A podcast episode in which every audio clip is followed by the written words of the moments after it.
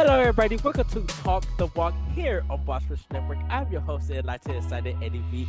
Joining me is the Celestial Brunch herself, Miz Celeste Roberts. Hello! Hey, how are you, Ed? I am doing good, and of course, we got the sophisticated and suave Mister Shane Kelly. Hello. hello! Hello, hello!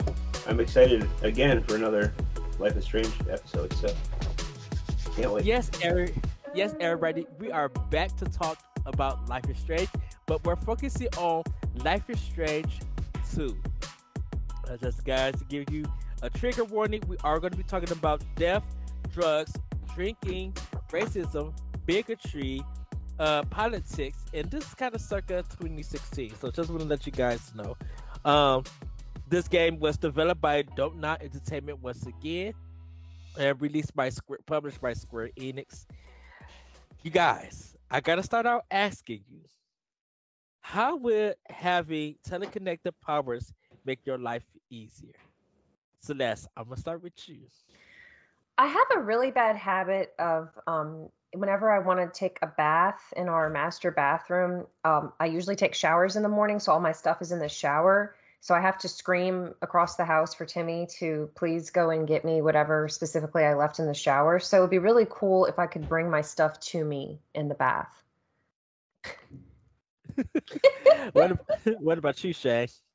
Well, you know how everyone asks you to help them move? Well, I would definitely be able to use those powers to help you move. And uh, I wouldn't have to break a sweat. Exercise my mind instead of ex- exercising my, my muscles for aching for three days. I love that. Uh, uh, for me, I, it would help me clean. And get that stuff done work at work. Be like, do, do, do, do, do, do, do, duh. Like Mary Poppins style? Yes. Mm. In a sense. uh, so, uh, just a little quick background of Life is Strange two. Um, Life is Strange two is an episodic graphic adventure game developed by Dontnod Entertainment and published by Square Enix European subsidiary.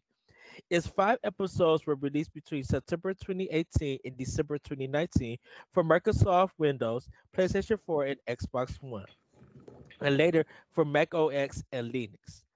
Uh, Linux, I'm sorry. The main sequel in the Life is Strange series. The game's plot features Hispanic American brothers Sean and Daniel as they travel along the U S West Coast as fugitives from the police after the younger brother discovers his teleconnected abilities.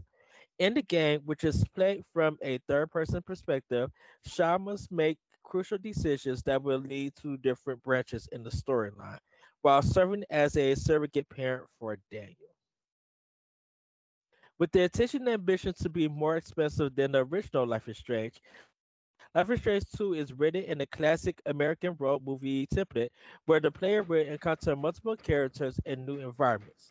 The writing team at Dontnod included American writer Christian Devine and he, uh, I'm sorry, including American writer Christian Devine are huge fans of road stories and books and films such as Stand By Me, Into the Wild, Of Mice and Men, and Uh, Kerouac's On the Road, is that it?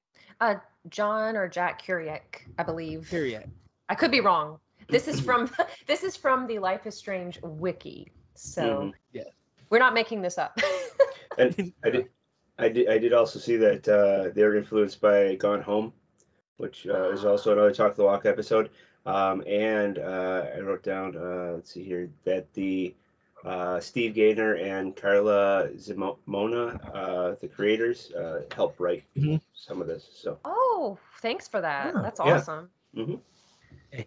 Uh, writers Michael Koch, uh, Royal Barbette, and Jean-Luc Cano have been traveling around the northeast, northwest coast, and the United States to gather inspiration.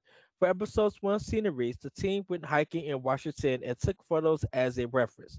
Creating the scenery, uh, sceneries for the game was a challenge because the team had never worked on that type of environment before. During their traveling, they tried to meet a lot of people on the fringe parts of society in order to gather realistic impressions and to be able to show how hard it is it is to live as outcasts through their game's protagonists, Sean and Daniel. They also went to Mexico to do research on the Diaz brothers' Mexican descent. In an interview prior to the release of the game, Michael Coach revealed that one of the major inspirations for Life is Strange two was Mike Brody, a photographer known for having uh, for having train hopped across the U S A for four years by capturing images of the people he met along the way. So, uh, yes, so we're going to get into um, this discussion because how did you guys feel the transition of this game where Life is Strange kind of dealt with the time mechanic and this one is dealing with like telekinesis slash supernatural powers? Uh, Shane, your thoughts? Um, well, so doing some research, I like it almost seems like uh, trauma is a, a trigger here for for getting these powers. So, you know, as in like the first game, um, Chloe was shot, and that Max kind of got her time rewind powers, or I don't know if they were activated or if she already had them or whatever the case is. And then in this case, uh, we got a gunshot. Um, so, um, I, I believe like it, it started out, you know, pretty good pacing, um, and I believe it, it ramped up fairly quickly, uh, in my opinion, for, for the game. Um, and it almost, um, I want to say it, it, I don't want to say it was over dramatic, but it was, it just seemed like, boom, uh, we, we gotta, we gotta run away. You know, as, as we explained this more, it, we got a uh, flight, you know, you have to get going. So it, it just seems um, a little rushed later on. So that, that was my opinion on how this, this first portion went. So. Okay. So that's, uh, what do you think of the time mechanic switching to a telekinesis? How, you know, it's a new story, new characters, new powers. What did you think about it? What's interesting about this Life is Strange is the person you're playing as is not the one who has these abilities. That's a big yeah. difference. You are not in charge of the telekinesis. You're kind of at your um, your brother's mercy. And I'm assuming people listening to this have played Life is Strange two. If not, you're you're in for a lot of spoilers. So I recommend you play it before listening to this episode. But um, I have to agree with Shane. Some of it did start feeling a little rushed. And so this game, like we mentioned with the trigger warnings, it covers a lot of topics that I think were that are still being discussed today, but I felt like they were used or discussed more during elections in two thousand sixteen, especially like build the wall, um, a lot of bigotry, um, racism against the Hispanic cultures. This game touches on so much, and I feel like they're, I don't know how to put it. I feel like they were trying to cover all of these really important topics, but it, it felt, at some parts it felt a little forced. If that mm-hmm. makes any sense, like not as authentic as I would have enjoyed it. I, but I guess that's kind of hard with a game where you're dealing with telekinesis, right? It's a little fantastical. Yes. Yeah.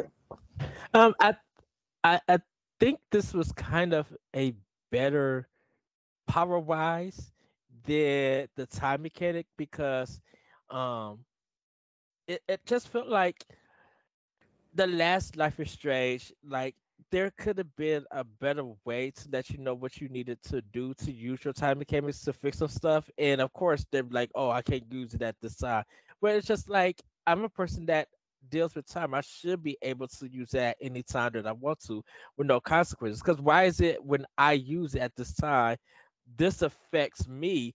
But then when I use that other times, because it's part of the story, nothing happens to me. It's just that I use it. This one, it really feels like if if uh, Daniel used a lot of the telekinetic progress, his blood, you know, he's gonna have a bloody nose, you know, um, and it kind of just, it kind of just felt like, okay, I could understand that because you're using your body to control something, control something, and getting powerful and trying to learn, but that is the consequences to it. you know, with the first Life is Strange, um, the your character, it kind of feels like after she took a picture of the blue butterfly, that gave her her powers. This one, it just it feels like it just arose out of something, you know, that he always had it, but it took something of the first the first episode to trigger it and everything. Um, so I kind of feel like this one is better, so, better power-wise than the last one. Oh, go ahead, yeah. Shay. I was gonna say, um, also interesting. You said bloody nose. So Max got bloody nose when she used her time uh, rewind or fast forward powers, mm-hmm. and um, doing a lot of uh, research for this episode. Uh, a lot of people had mentioned that uh, Daniel, when he uses his powers, seems to have that cough. So they're people are saying that this is possibly his like uh, side effect is this cough. So especially in episode two, he coughs a lot. He gets sick, um, sick at his uh, grandparents. Uh, so um, yeah, so maybe that, that there is something to that, having some kind of side effect uh, when you use these powers. So which we will get into because that side effect gets literally thrown out into the garbage when it gets later on in the game. And I'm just like, could depend on the climate. Wait a minute. Yes. uh, so you guys, where should we start? Uh, I know we're gonna start with episode one, but uh, character-wise, do you like Daniel or Esha? Did you like this duo of brothers? Um, in this game, I could actually tell you, Sean was not Sean. Daniel was getting on my nerves, and Daniel was just like, he was. He, the dialogue for Daniel felt so repetitive because he kept blaming himself and just like doing this stuff and saying that, you know, he's to blame, he's to blame, and it's just like, okay, we get the guilt trip. I get it already. Let's move on. We got to run. You know, I, I kind of felt like the writing between those two is kind of repetitive and dull in the first beginning, that to the point that they just became literally annoying, um, in a sense. Uh, so that's your thoughts about that, Yosha? I don't know if it's because I don't have children. I don't. I don't know what it is. I I have done summer camps as a job. I've worked with kids. I have two younger sisters. I have younger cousins. Um, I do not have any children of my own. I don't intend to. Maybe a parent. I'm, I'm eager to hear your thoughts, Shane, because you're a parent. I was about to wish that I could abandon Daniel in the woods and leave him to fend for himself. And I, it's one of those things where I understand he's a child and he's experienced severe trauma that even most adults have not experienced. But if, have you played A Plague Tale: Innocence, either of yeah. you? Yes, I'm working on it. I'm I'm uh I'm going to go back to it because Requiem was about to drop, and yes. I need to get ready for that one. So in that one, you it's kind of an escort mission as well, where you have Hugo, the little brother, and again, it's a child. I, I understand that kids do not think the same way as adults, but I'm a very like driven, like we got to go. Please follow the rules. Please do what we have to do. I try to be compassionate, but Daniel was very annoying. He was very bratty. At some points, I thought he was going to use his powers against Sean. I felt bad for Sean, honestly. He he got beaten up so many times. He's worried about his brother. He's, what, sixteen, seventeen years old, and he's having to take mm-hmm. on these massive responsibilities. The, wor- the weight of the world is on his shoulders, and Daniel's not making it any easier. Honestly, I probably would have had enough, and because Sean has experienced trauma, too, that he's not able to process. Yes, I mean, he's still kind of a child in a way as well. I would have abandoned Daniel in the damn woods. You know what? You have telekinesis, you figure it out. It was just so annoying. Uh, Shay. So, twofold here. Um, first off, uh, Sean did not tell Daniel about the situation fully. He didn't know his dad was dead. Um, and... Maybe had he told him, this whole thing would have been different. He could have been more angry. He could have been, his whole attitude could be changed in this whole first episode. Um, secondly, being the oldest of five other siblings, I at fourteen, I babysat all five of them. And to know that um, you are not their parent, Um, yes, you're older, but they don't have to respect you because of that. And it's it's kind of hard as a older sibling to try and steer someone that is your sibling and not not your son or, you know, grandson or whatever the case is. It's hard to steer them in the right direction when you aren't fully matured yourself to do those things. So trying to deal with Daniel, um, yeah, it.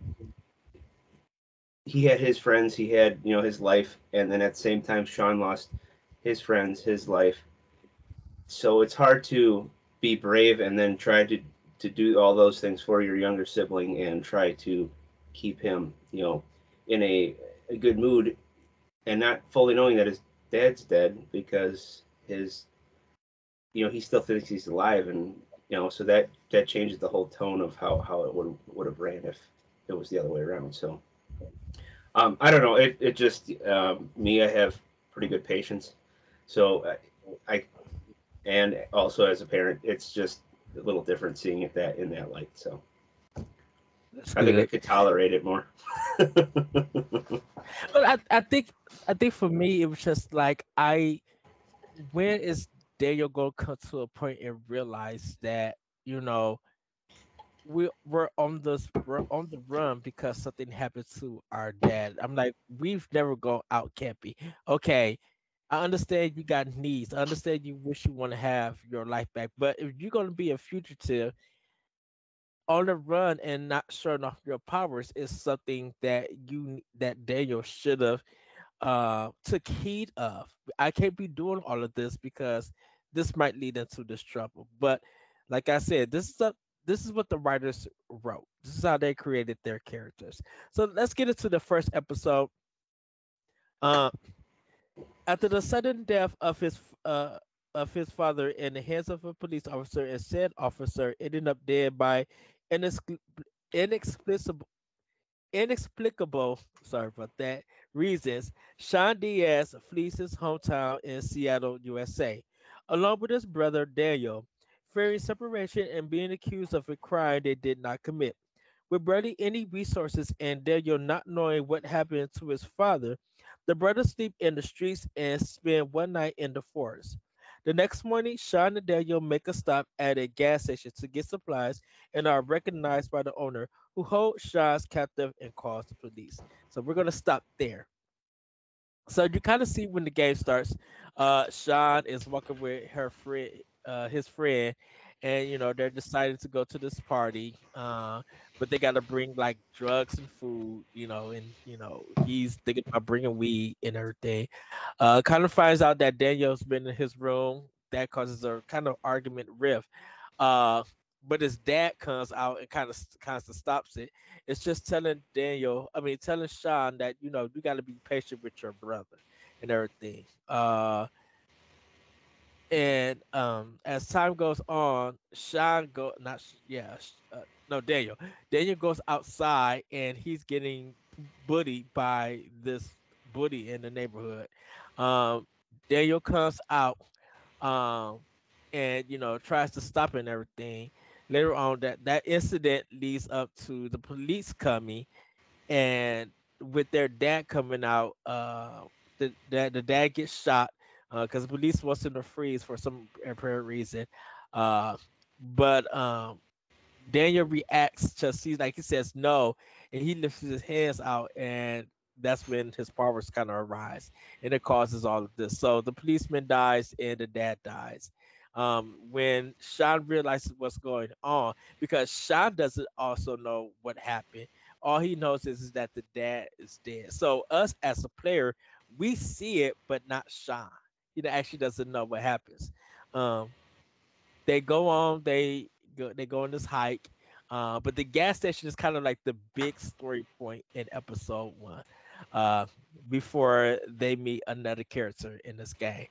Uh, what did you guys do in the- Uh-oh. Uh-oh, Ed. Aw, so what, what did we do? I guess, like, how did we react? And everything. Ed's frozen in very dramatic yes. pose right now. Oh, you froze there for a bit, go. my friend. Oh, suspense. Oh, sorry. Sorry. So what's the question? Uh, what did you uh do in the gas station, I should say?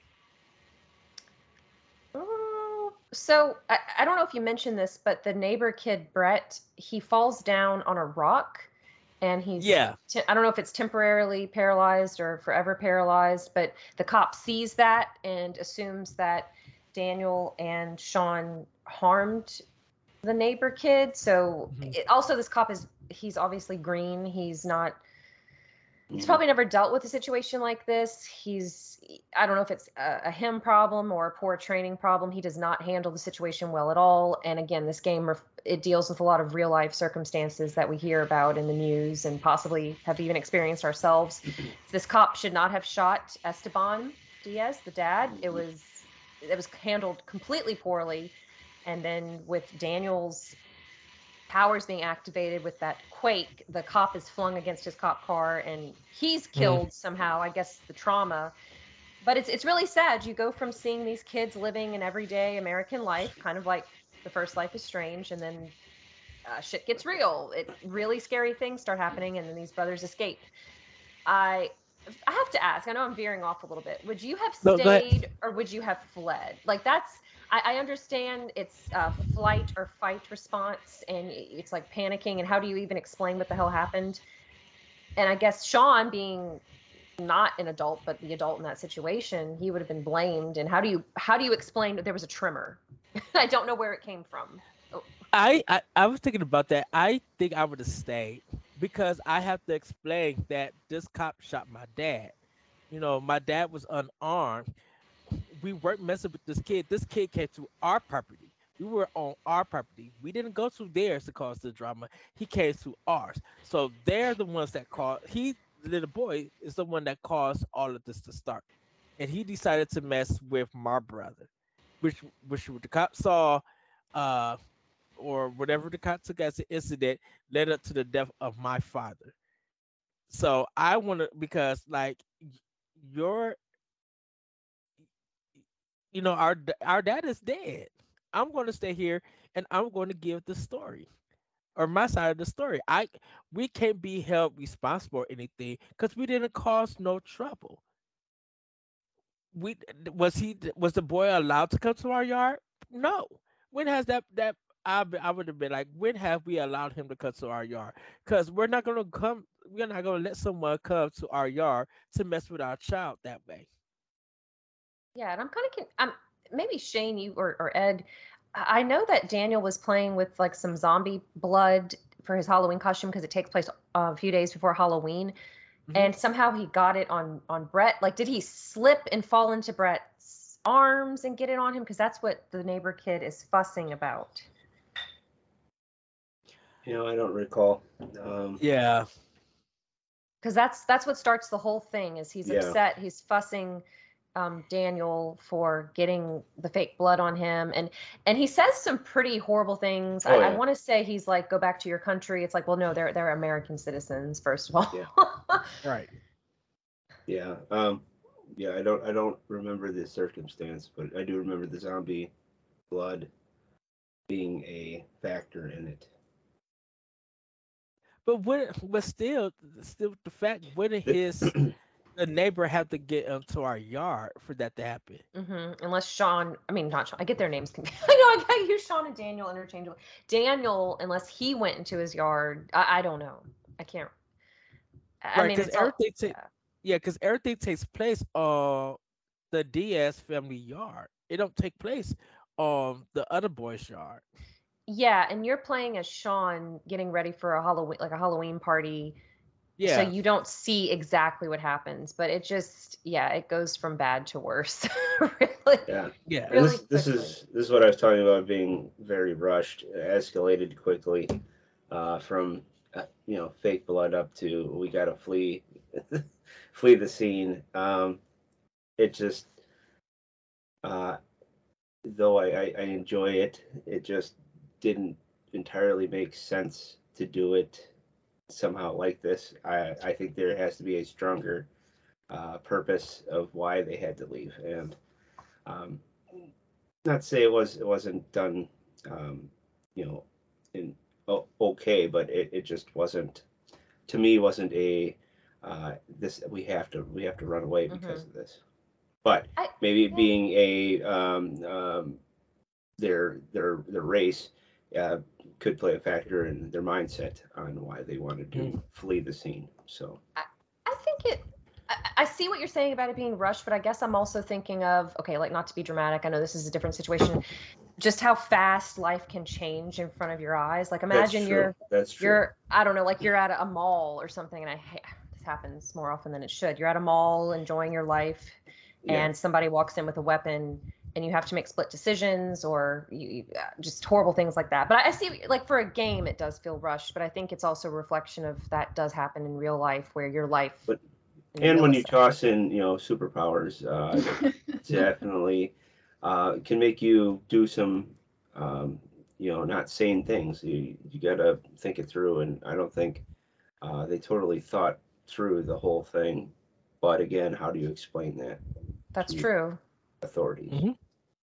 So, and uh, if we go back to, I, I was going to say, um, we should talk about uh, somewhat the the life uh, in the house, you know. Uh, the, the mom is gone. Um, Sean's best friend is Layla, um, and I, I feel Layla should have been a, a stronger character, I think, in this game. I, um, and then also them, uh, the dad, uh, talking about the, you know what the place was called in Mexico? Uh, uh, Puerto Lobos. Puerto yeah. Lobos. Yes, uh, talking about the place where he grew up and um, wanting to go back there someday. So uh, there's a lot, I think, going on with this episode, trying to build up to the rest of the episode. So, um, and then we'll get back to your question, Ed, I think, after we discuss. I know, we just, there's so much, like, you could spend an hour we, on each episode. We just did, we just did what the game did. We, we rushed to the gas station. Yes. Yeah. You're, um, you, you're, you're walking in the wilderness. It's beautiful. It's Washington State in the fall. Oh, it's yes. gorgeous. I had I had issues with the gas station situation because um, yeah. I was honest. You have a decision. You can steal supplies or you can pay for them. I paid for them. I I did um, too. I mm-hmm. And what I'm confused about is the lady working behind the register is so kind, and I believe she is the wife of the owner, so I guess she's co-owner. And yeah. the co-owner recognizes the boys while they're eating outside and accuses them of stealing. I'm thinking, could this not have been solved by his wife saying, I have proof that they paid for it. I have a receipt. I, I just, it, I don't understand that part I, at all. And the, thing, and the thing about it, the dad went into the shop before he came back outside to, uh, to like, you know, confront them. So I Is don't know just, how. Is it just because he recognizes their faces from the news? Has the news spread that quickly? I think the man, whatever his name is, um, I don't have kind words for him. Yeah. Um, whatever. Yeah, he's he's supposed to be like this beacon of kindness and greatness in the community because he volunteers. So he's just horrible. And Timmy, okay, so Timmy does not really play these games. Timmy's my boyfriend, and he was watching me play it. He got really agitated for this part when that shop owner was saying very racist things, and you have an option whether you want to kick him or something. Timmy got fired up. He goes, kick him in the face, kick him. Because he got really upset about how racist that guy was being. Yeah, and maybe he thought maybe there's a reward, maybe possibly, you know, keeping him there. And uh, maybe at the same time, he has underlying, um, you know, racist, uh, well, apparently if he said says this stuff, um, and he he handcuffs him to the, you know, the was it the heater? Yes, these yes. So kidnapping these people. This is a sixteen-year-old kid getting handcuffed in the gas station, um, and you know, racist remarks are going are flying out of the guy's mouth, and there's there's no way uh, that would be um, you know. legal anywhere. So did you, when he approached them at the picnic bench, did you also think, is this guy a pedophile? Because the way he approaches them is a little creepy. Yeah, I he was thought... creepy. Yeah, yeah, go ahead. I, I, I, he was, yeah, he was creepy, uh, but I didn't think he was a pedophile because he wasn't like looking. I think if they would have did so many face cuts to uh, Daniel, and he was just like looking at him, licking his lips, or just like get, doing body movements and stuff at camera angles. I would say that that's when he was just kind of predatory, uh, like a pedophile.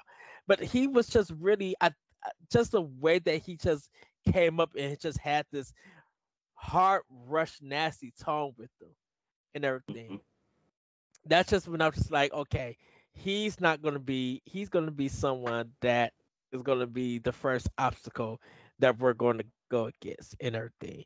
Um, because you do meet uh, another character um, before, you know, uh, you actually leave, because uh, he's a news reporter and you're kind of reading some of his stories.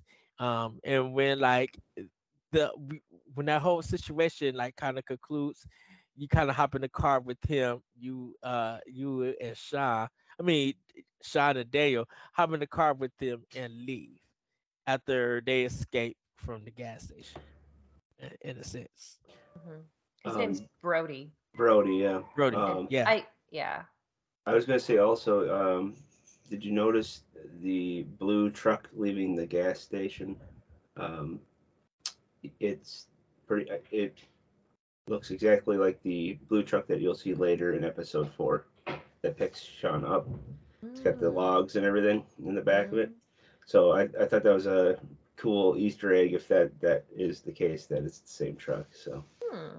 That's a good, good observation. Um, I, I wonder, based on what we talked about with the the guy Mike Brody, that photographer, I wonder mm. if that's Brody's namesake. Yeah, I, I was thinking the same thing, because they said uh, you know he what he roamed the the U S for like four years taking pictures mm-hmm. of all sorts of um, different people, um, hopping trains and hobos and other people, um, and then also uh, there was a lot of um, if you notice a lot of uh, symbols too, uh, the what they call hobo symbols uh, for cu- cu- communications in different areas in the game. And I think they also use that in Before the Storm as well, on the train as well, mm, where they mm-hmm. just have different meanings for the symbols that they put on.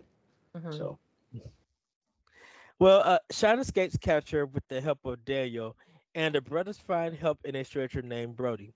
Sean discusses his situation with Brody and decides to get out of the country and go to uh, Puerto Lobos, Mexico, his father's hometown, and to tell Daniel the truth about their father. Brody gets the brothers a motel room and parts ways with them. In the motel room, Daniel angrily manifests his telekinetic powers after finding out about his father's death before Sean could tell him. Sean manages to calm him down, and the next morning, the brothers take a bus towards the south. And that is episode one. I could, I actually, out of everybody, aside episode four, because we're going to get, no, episode five, because we're going to get into episode five a little bit later. I'm excited for episode five. I think Brody was kind of like the best and lovable character in this game, mm-hmm. number one. Uh, the second is the girl that uh, Sean Sean meets uh, in episode three, Cassidy. Yeah, and I think she's like the second. I really love just the actually I love the voice actor who did her, um, and just her mannerisms and how she is. Like those two characters were like number were like the best characters in the game. Uh, until episode five, um, but what did you guys think about it? Did you did you think that Sean should have told Daniel way in advance instead of Daniel finding finding out on the news what's happened to his dad? Uh, Shay, what what you think? Uh, he definitely should have uh, mentioned it to him. Um, yeah, it could have been hard, but uh, the longer you wait, the worse it's going to be. So. And maybe, again, this could change his attitude and the whole episode. But then again, we might not have a game. So they could have stayed there and nothing would have happened. uh, what about you, Celeste? I, I agree. He probably should have told him. But it's also one of those things where that is an incredibly traumatic experience. And I guess that's he doesn't even know where to begin. How he's how he's how is he processing it? How does he explain this? What does he do? um, I guess he's also like, I got to get away from the threat. I got to get it as far mm. away as possible. I have to find some kind of stability, and then I'll tell him. And I think he was going to tell him in the motel after Daniel took his bath, but then Daniel was watching T V and it came on the news. So I think it was just, it was ruined. Yep. Yeah, I I kind of felt like, and I think Sean was having too much stuff going through his head. Like, my dad was the leader of this family. You know, all I wanted was Sean just to stay out of my room and, you know, kind of mind his own business and everything. And then, you know, we kind of find out stuff that Daniel and Sean used to do as kids, like way back in the day.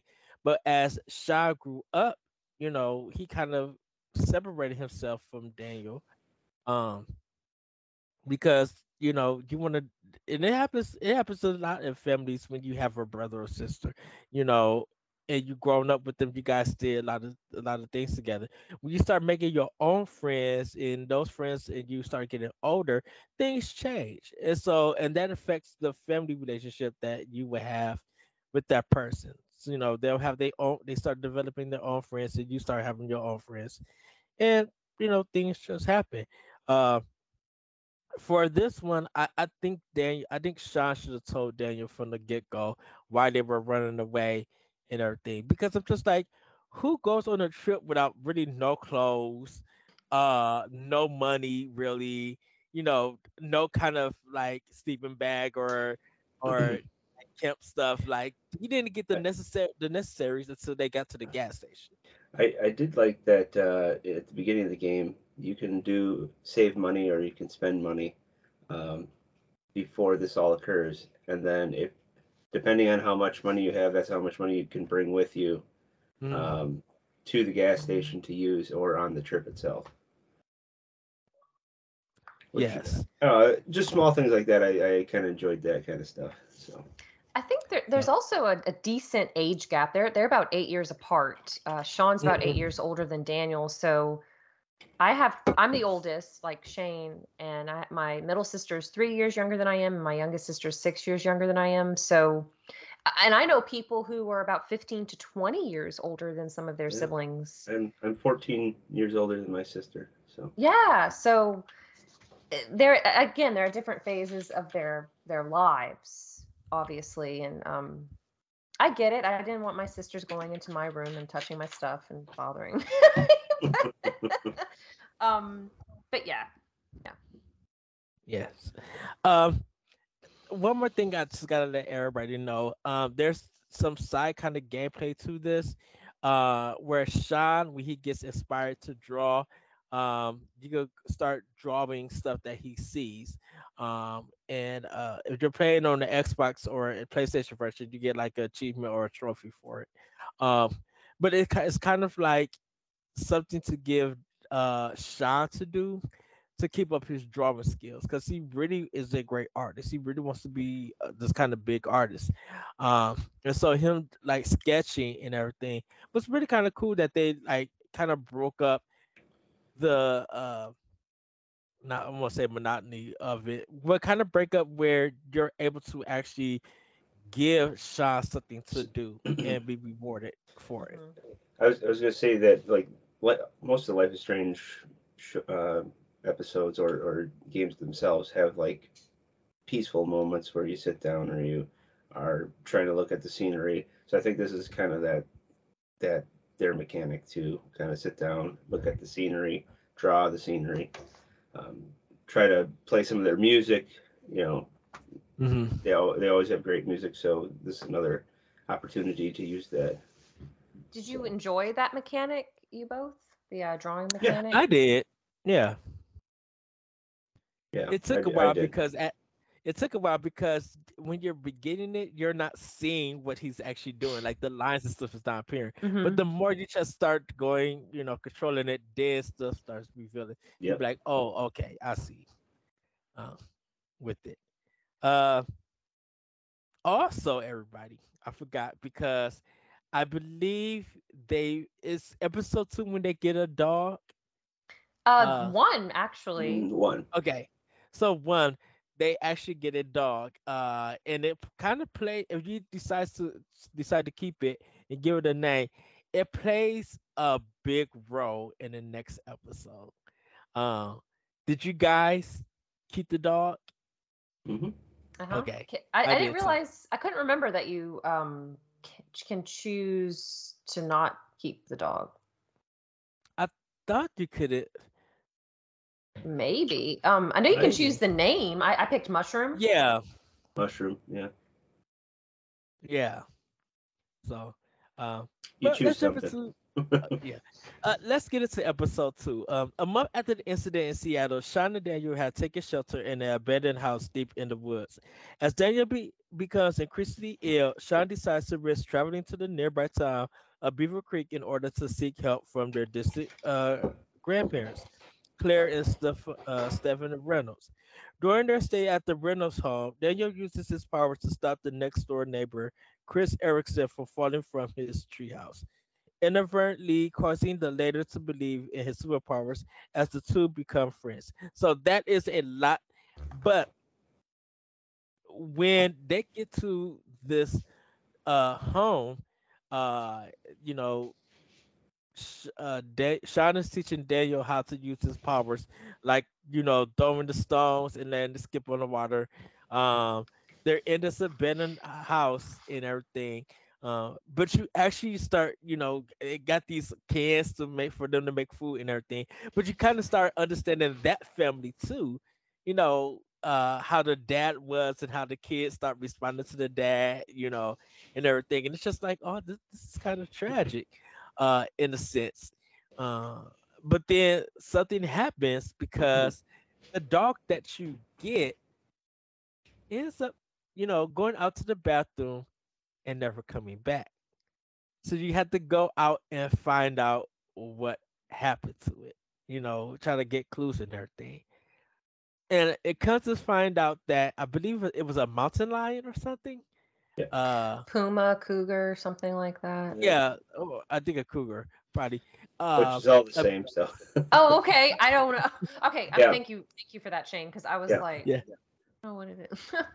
yeah, uh, this exotic cat. Let's just say a cougar. uh, it's not Joe Exotic. Bigger than normal house-sized cat. yeah. Ends up, ends up. You see, you see him end up killing the dog, uh, Mushroom. Let's go with that. We're killing Mushroom, and uh, you. I think you could do something to the uh, to him, or you could let him get away. Um, and so that, like that kind of stress. But uh, you end up feel, you end up seeing Mushroom. You don't either see the Mushroom actually get killed, but you see kind of the aftermath what the cougar did to Mushroom, the dog. And how did you guys feel about that? Because that was a major kind of emotional beat that they were going for, to get the players to be like, is what this cougar did anger you, or do or was it just like shocking and you just didn't know how to respond back?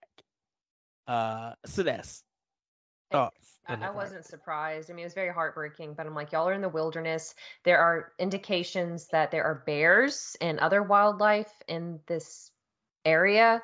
You you can come across trees and inspect them, and it looks like a, I don't know what a grizzly bear live in. I'm not sure what type of bear lives up there. Black bear, grizzly bear. Um, um I'm not sure. Brown bear, most likely. Brown bear. Okay. Um. And I, I figured, okay, y'all are in the wilderness. I, I figured something was going to happen. I hate to be pessimistic, but I'm thinking y'all are susceptible to the elements. You're at the mercy of nature. I, I was very sad, but I wasn't surprised. Uh, Shane, I actually, I will say this. I actually thought it was a wolf. I was expecting a wolf to kill the dog. I didn't expect uh, a Zyda cat to do it. Uh, Shane, your thoughts? So, so I believe this, um, I think this upset Daniel a lot, not only because, okay, this, this dog is in his life, now it's not, but it felt like someone, something was taken away from him again. The cougar represents, I think, the cop who shot the, his dad, the dog. Mm-hmm. So I, I, I think it's just reliving what just happened, his dad getting t- uh, shot and taken away. Now the cougar has now killed this dog and taken him away. So. Yes. And, oh, uh, Eddie, I think you, you brought ahead. up a really good point about the wolves. You want to touch on that oh, yeah, a little yeah. bit? Well, uh, Daniel and Sean are considered as wolves. They're they're wolf pack, and they have uh, this howl together and everything. So when they're, I think it's in episode one where they're in the woods, they're kind of talking about it, and they're just like wolf pack howl, oh! And so at different times, those two will, uh, you know, howl. But it also affects your choices. So when you make a choice, they'll show who is affecting. The big wolf represents Sean. The little wolf represents Daniel. And if it affects both of them, both wolves will be affected. And you'll see on the on the uh, screen to like uh, memorize who did what and who it affected. You'll you'll hear a little chime, and you'll see those two wolves running, or that t- uh, type of wolf running, and everything. I was I was gonna say too. Uh, he says uh, "inano" a lot in the in the game to his brother, and I believe that means dwarf. Mm-hmm. Um, and mm-hmm. uh, apparently, the the guy that does um, Sean's voice actually says that to his, uh, I think it was foster brothers. He would call them yeah. that. Aww. So he used it in the game. That's um, sweet. Yeah, and then um, also something I I don't know if this was uh, in this portion or if this was in the Mount Rainier area in the first section, but they come across um, mushrooms on the side of a, a tree, and um, he he calls it a clicker, which is the from Last of Us. So they, it's kind of an Easter egg uh, to the Last of Us, because the mushrooms kind of look like the face of the uh, clickers. Oh, so, yeah. There's okay. there's a lot of game references in here, of, of course, because it's you know it is a game. Um, I was gonna say yes. uh, like. I think they reference, well, Minecraft's re- referenced a lot in here. Mm. And I do have another game, but I'll mention it later because it comes in episode four. So. Okay. Uh, the next day, Chris, okay, so they end up meeting the grandparents. Uh, and Karen's parents, uh, specifically, to specify yes. that. Yes. And, uh, boy, what kind of parents they are. I who I did not like them. They were so there. Those are because the thing about it is those are kind of the parents that I deal with at my job. And I was just like, you are so suburban and so don't hurt people's so, feelings like that, Ed. You're so suburban. So, you're so suburban. Strong, they, they are, strong language right there. They're so, so because sometimes they get very rude and very thinking that they know what is best. When I'm like, you have no experience in the retail, so you don't know what goes on, how we do stuff, and everything. You think you can say something and stuff magically happens. It doesn't go that way. Um, I know people who say, well, "Isn't that a Karen?" No, these are different because. This mom and dad, I was just like, I I got, I know they, they kind of care for Daniel, but they feel like because of what because of what happened with them uh with their mom and with their dad, they kind of feel like some there's a certain kind of resentment there. It exists. And I'm just like, I do not like parents who have a resentment for kids who have nothing to do with their own kid and decisions that were made. Don't put your resentment on kids mm-hmm. and everything. They, they're looking for help now. Yes, they could have called the police and knew what was going on, but, you know, They, they, I think they kind of recognize that, hey, they really need help. You know, these are our grandkids, and we are a family. Uh, Daniel needs help, so let's help and everything. So, um, I guess what it's did important you guys to think? Mention that the mom is not present in, in their lives right now. Yes. Or they haven't been for years, so. And they don't know why. Yes. Uh, but what did you guys think about this part? What did you think about the parents? This, the, just this section right here before we move on. Uh, I, Shay? I'm just, just going to say, like, it it must have been confusing. A, they're seeing their grandchildren that they haven't seen in years. Uh, where's the, you know, where's the parents? Well, I'm, I'm sure they found out about their dad somehow um, before they had arrived. Um, and it, I guess it, even being suburban, Ed, I think mm-hmm. uh, it was nice of them to take them in and uh, shield them from the cops that uh, inevitably knock on their door. So yes, so that's. I I don't find them that horrible. Um, I think they're they're happy to see their grandchildren, but they they do indicate they know what has gone. I mean, of course, they don't have all the answers, but they you know they understand that Esteban's dead, and they. Like, okay, imagine if I, I imagine myself in that situation where I'm just enjoying my life and then some relatives I haven't seen come to my door, and I know that they're run, they're fugitives, technically. You're, I mean, they're innocent until proven guilty, right? But yeah. they, they did run away from this, and now nobody knows what's going on. It makes them look like they did it. By hiding them, you're kind of complicit with their situation. So that's an awkward situation to be in because you haven't seen them in years. You don't know what's going on. You could be implicated in that situation. You could go to jail. Mm-hmm. I mean, they they indicate um, you can talk to Claire a lot, and she says something about Esteban was a little different.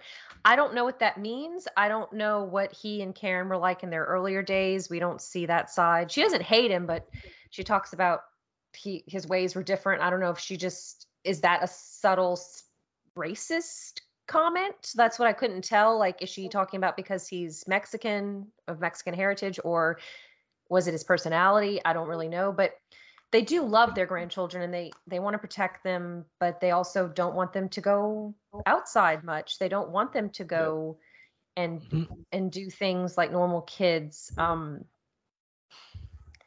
I think they're just confused. Like, I, I have to say, I don't I don't know what I would do in that situation. You know, like if my, yeah. I don't have uh, grandchildren, but I have godsons, and imagine them showing up at my door. I'm close to them. I, it's not like I haven't seen them in years, but hey, um, Celeste, we, uh, we're running away from the law. Can you uh, let us hide out at your house? I don't know. It's, it's a complicated thing. But also not having uh, little kids around the house, probably just, or any family coming to visit at all is, uh, probably a big change there to try to accommodate. So, mm-hmm. you know, you, you kind of want to, okay, what do you guys have for breakfast? I don't remember anymore what kids eat, you know. Yes, yeah. Like, um, you know, just trying to get them a place to stay and uh, get them some clothes. And um, so uh, just, I think the accommodation and surprise is, is probably um, shocking, and, and over time, you know, needs to be, you know, familiarized with everyone, um, but I don't think they get that chance because they're. I don't. I don't know how long they were there, but I don't think it was too long. Um, no, it wasn't too long. Yeah. Yeah, because in that time, what the the bookshelf fell on on um, what's his name, the the grandpa. Stephen. Stephen, and uh, I think doesn't it he reveal then Daniel reveal he has the powers to lift it off of him, or just does it uh... without. You can decide. I think that's a. I think that's a oh, choice yeah. you can make. Like, do you want yeah. to show them? Yeah. What he can do, or do you want to try to pull him out yourself? I use the powers. What did y'all use? Yeah. Why not? I uh. I think I pulled them out. I don't think I used the powers in it. Um, for it. Okay. So. Well, uh, let's see. And Chris, they also meet the neighbor, Chris. Yes. The next day, Chris invites the brothers where Sean meets the homeless transistors uh, Cassidy and Finn. Once back at the house, Daniel convinces Sean to assist them in searching their mother's room, where they come across a letter expressing her concerns about her sons following the Seattle incident. Moments later, Claire returns home with Stephen and confronts the brothers over violating her rules and trust. During the ensuing argument, Stephen leads to his workroom, where he becomes pinned underneath the, his uh, long-neglected cupboard. After Stephen is pulled free, Beaver Creek's sheriff arrives at their home in search of Sean and Daniel, causing Claire to distract them at the door while the brothers flee the house. During their escape, Chris can either help guide them toward an alternate escape route, discovered that he never had powers after Daniel flips a police car, or become injured by said car. Afterwards, the brothers jump aboard a train heading out of Beaver Creek. So, whoa, yeah, uh, that's it's a heavy episode. Yeah, yes. Um, I was gonna uh, say too. Uh, um, do we discuss the uh, scene with uh, Cassidy and Finn? Um, and going to get a Christmas tree. Okay, that was that was so risky. I was like, I was like, red alert, red alert, do not leave the house. Do not go into town. Your faces are probably on the news. You're going to get caught. Yep. And I get it. He wants, I think what irritated, okay, this is where Daniel, I get it. He's a kid. Mm-hmm. It's like he, Sean and the grandparents have been telling you the gravity of this situation. Come on, let's go into the the store. Let's go into the Christmas market. I was yep. like, oh my God. Oh my God. They don't get caught, but that was that what y'all were thinking too?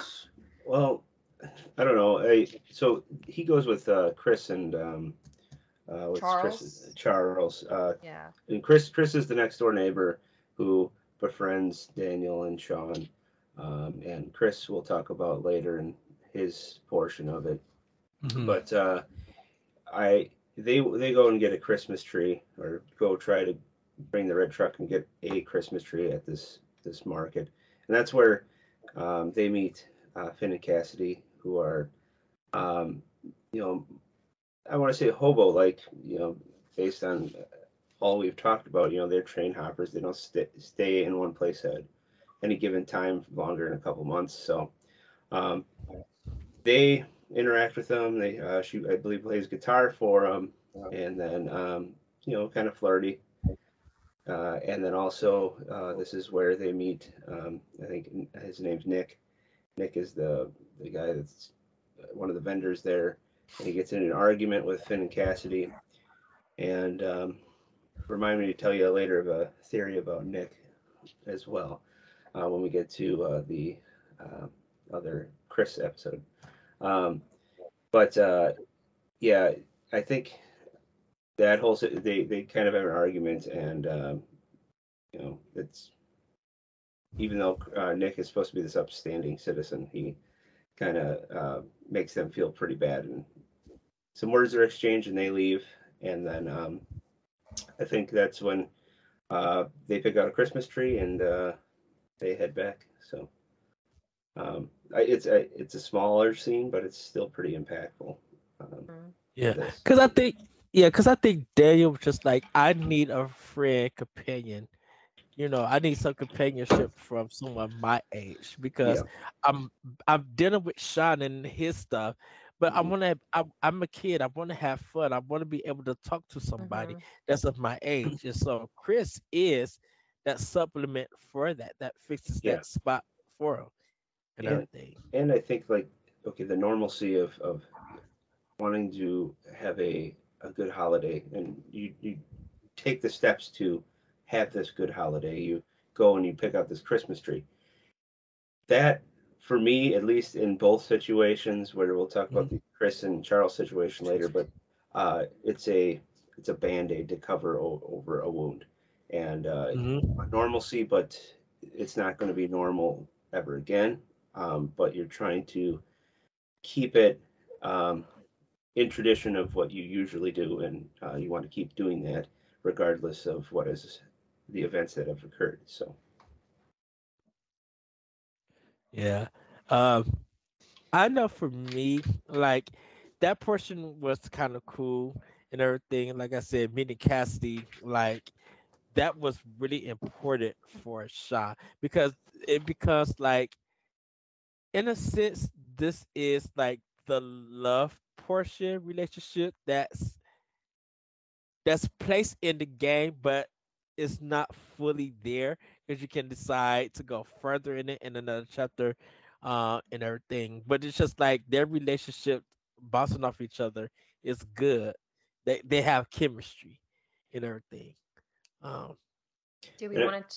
I'm sorry, go ahead, Sean. That's James, James, oh, Sean and James. That's, that's fine. um, uh, speaking of names that are different, uh, I believe uh, Finn and Ca- Cassidy's original names were Forrest and Charlotte, and they were siblings. Mm-hmm. And then uh, they changed it up um, later on. Um, I'm assuming because of the episodes, how the story evolves. So mm-hmm. it's cool. Um, I think, and I believe Finn and Cassidy, of course, are named after Butch Cassidy and Huckleberry Finn. So yes, adventurers. This is yeah. also, um, it's very brief, but Shane in, was made a good point that we should probably talk about this.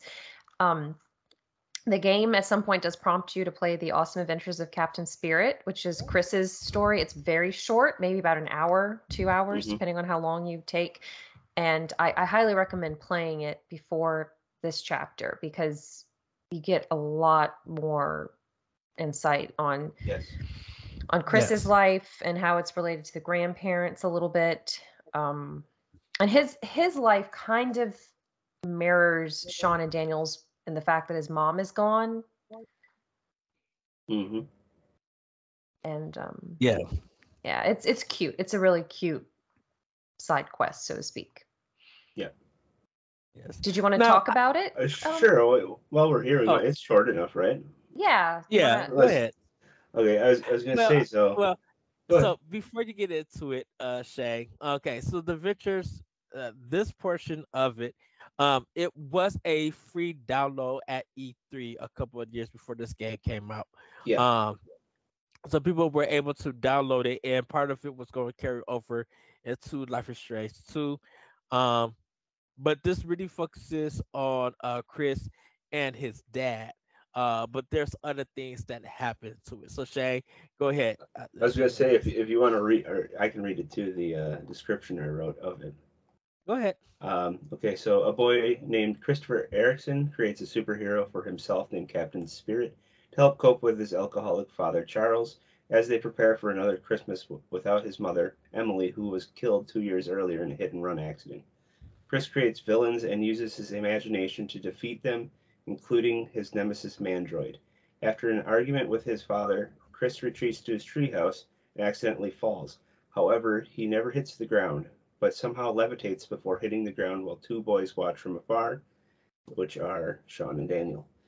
Um, so um, what I I like this this short episode is just talking about Chris, who's trying to deal with another holiday. Um, not having his mom around, um, reminiscing about, you know, old memories that he has with them, and his, his dad, who used to be a big basketball star, um, how he would wish he he had seen him play when he was younger, um, and uh, how he wished his dad was um, like he used to be, because his dad is now depressed. Um, he drinks a lot of alcohol, and um, I know there's even a portion if you're playing in your room and you don't leave when he calls you right away. Um, if you take too long, he, he has more of an argumentative and um, um, just a, a more um, mean demeanor against Chris uh, if you do not get there right away. So um, uh, what I found interesting, if you, you read um, or you're looking in the house, there's uh, at one portion, there's um, the book that Mark Jefferson from Life is Strange uh, created years ago um, of, uh, I believe, has a picture from the original Life is Strange for his art cover for this book. And mm-hmm. Emily, the mom, it actually went to Blackwell Academy on, um, on a scholarship to learn art. So that that I thought was really cool. So that they kind of connected Arcadia Bay Um, with uh, Chris's mom, Emily. Um, and then um, what I was saying before about Nick, the guy at the um, marketplace. Um, mm-hmm. So there's a theory that Nick was the one who acts, um, who was the one that did the hit and run on Emily Um, oh. And they hint at it that Nick or um, that Charles, uh, Chris's dad, uh, used to be friends with them, um, and but they never hang out anymore or talk anymore. And so uh, it, people are saying that they think that uh, Nick is the one that is the one that did the hit and run. And people, some people know about it, but they're keeping it hush hush because uh, Nick is so well liked in the community. So it's it's interesting. I, I really enjoyed it. The there's the the snowman in the backyard, and you can um, you know put them together. And uh, also Chris, um, Chris has a huge imagination, and he creates scenarios in which he fights bad guys. And I don't, I, I don't know what your thoughts are, but do you think that's a some kind of uh, superpower that they're trying to hint at, or do you think it's just uh, part of the aesthetic of the game? They wanted to put something artistic in there um, and create that. I think it's, it's artistic. It's more artistic because I think without, I, I think the way that Chris and Daniel are at when they actually get to that part, um, you're just thinking that it's a normal Christmas tree, you know, being uh, made and then going to be sent back. You're not thinking of anything out of that until the narrative context starts playing, you know, the, the what people say the decisions are made. And you kind of don't think that Uh, cause you, cause I, I feel like you have to play that game, mm-hmm. uh, and it, it remind yourself that of the stuff that happened that made his dad feel that way. So when you do meet Nick, you be like, oh, okay, I can see the connection, uh, right there, um, to to understand it. But like, if you haven't played it and you just go in, you wouldn't know anything. So I think it's more for just an artistic thing, like a narrative thing. I don't think yeah. it's very like and, anything with the supernatural. Yeah, and I guess the the there's the portion where he falls out of his treehouse, levitates. Well, mm-hmm. at that point, I thought like you don't you don't know this when you play the the that first um, the Captain or the Awesome Adventures of Captain Spirit. You don't know that. Um, uh, that Sean and Daniel are standing there, and Daniel has these powers. Yeah. So originally, I thought, okay, okay, he's got some kind of powers, and now these kids next door saw it because they don't explain it, and so it is interesting that you find out later that um, Daniel has these powers. Daniel talks to Chris, and Chris realizes he has these powers, and then Chris gives him his cape, um, and then they keep that that cape with them. Um, I think you see him in see it in a few um, bonus scenes, depending on the ending uh, that you pick at the end of the game.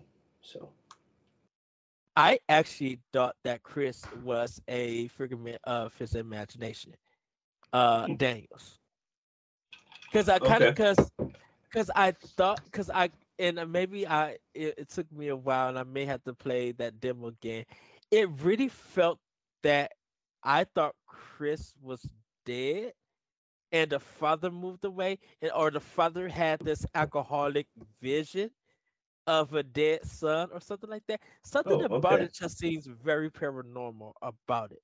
Okay, and I so think you... it's because of the switch of the dad, because even when you meet the dad at a demo, yeah, he is this drunk, he is this alcoholic. Mm-hmm. But then he, when you meet them in the game, he feels like he's sobered up, learned his lesson, and he wants to take his son to go get a Christmas tree. Like, their relationship is is better, in a sense. So it was just like, man, I'm like,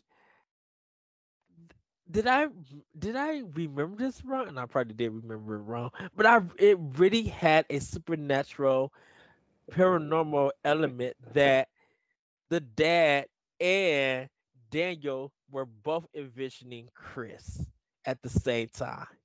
So you're almost thinking Something uh, Sixth Sense type of thing. Mm-hmm. Kind or, of, uh, yeah. Okay. Hmm. Yeah, because... Well, that's a good take like, on it, though.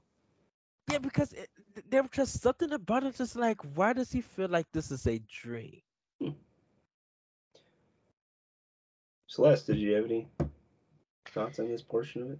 I really enjoyed it. Um, I I, I really like Ed's theory that about the whole figment of his imagination aspect.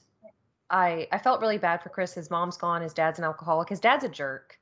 Abs- mm-hmm. I mean, I guess he's trying his best, but even Claire, who Claire and Stephen are their neighbors, Claire will go to the door at one point because she hears a, a fall or a crash. I think the da- Charles had fallen, and Chris answers the door.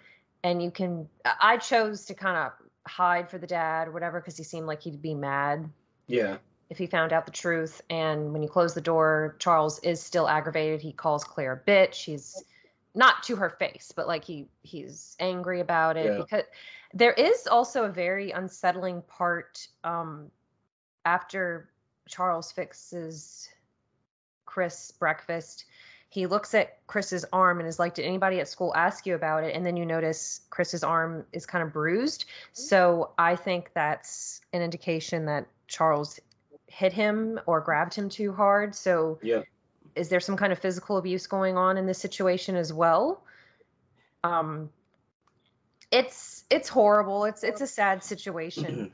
and and to Ed's point, too, uh, where they do go get the Christmas tree, where it seems like they have a better relationship, mm-hmm. I think I think Charles is uh, feeling so bad about how he's treating his son uh, drunk um, mm-hmm.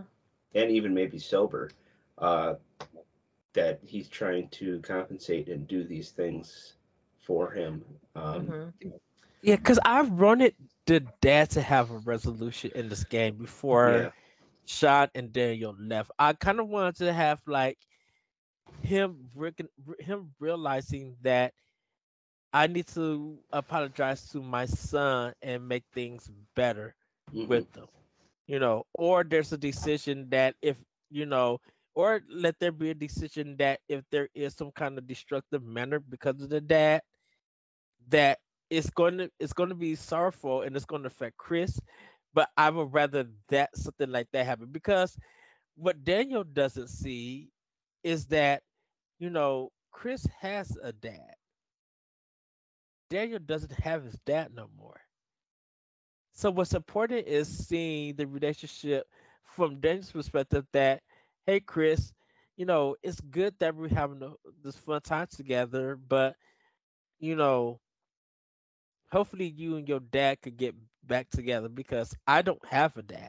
So I don't get the interaction and and everything that you're playing.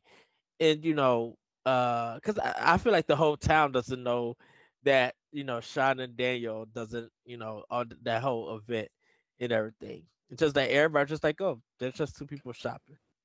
But it's crazy yeah. to me. The grandparents know about it, but no one else in that town knows about it. Well, didn't the uh, authorities call uh, the grandparents about the situation? I think, maybe so. I maybe that's, that's what, what it is. is. Yeah, maybe so. I wonder, like, I wonder if that would have made national news. Prob- possibly. I was kind of worried that Chris was going to recognize them. I was worried they were going to get recognized at that Christmas market. And I, I didn't. So this is one of those games where I've, I've played it only once, but it's always fun when you play these games and you realize at uh-huh. the end, like the different choices. You're like, oh, I didn't even realize that was a possibility. Like I, yeah. for me. So like when you were reading what happens to Chris, like these three possibilities for me, Chris got hit by the cop car. So yeah. the sheriff is talking to Claire and Stephen. And he has backup showing up for some reason. I don't know if he called it in or they just, I have no idea what the reason is that for that is. But Sean and Daniel are trying to leave. The the other sheriff's deputy starts trying to pursue them. And Chris stand for, for me, Chris stood in the middle of the road and held out his hand as though he was going to stop the cop car. And I'm like, oh, this is not going to end well. This is not going to end well at all. And of course he gets hit by the cop car, but he doesn't, I don't think he dies. He just gets injured. Um, what happened for you? Did did you have one of the other ones? I I was I think I was able to use my powers to save Chris from the cop car. Like I was able to stop it and everything and, and reveal it. And so um, I knew I I know I was able to use my powers on it as as uh, as Daniel.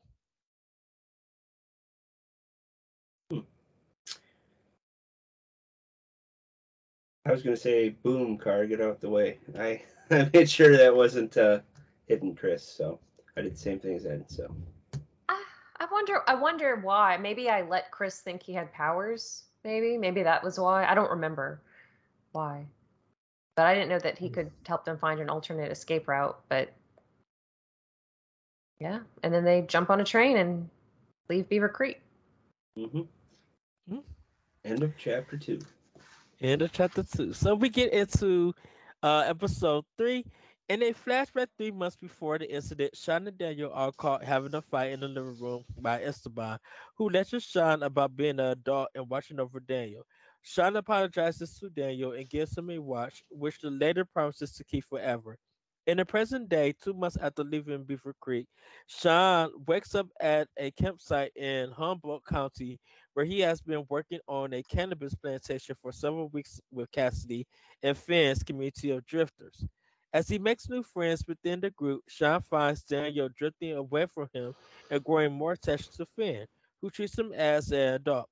One day, Daniel is caught sneaking into the house of the pot farmer's owner, Meryl, who fires the brothers and orders him to be punished.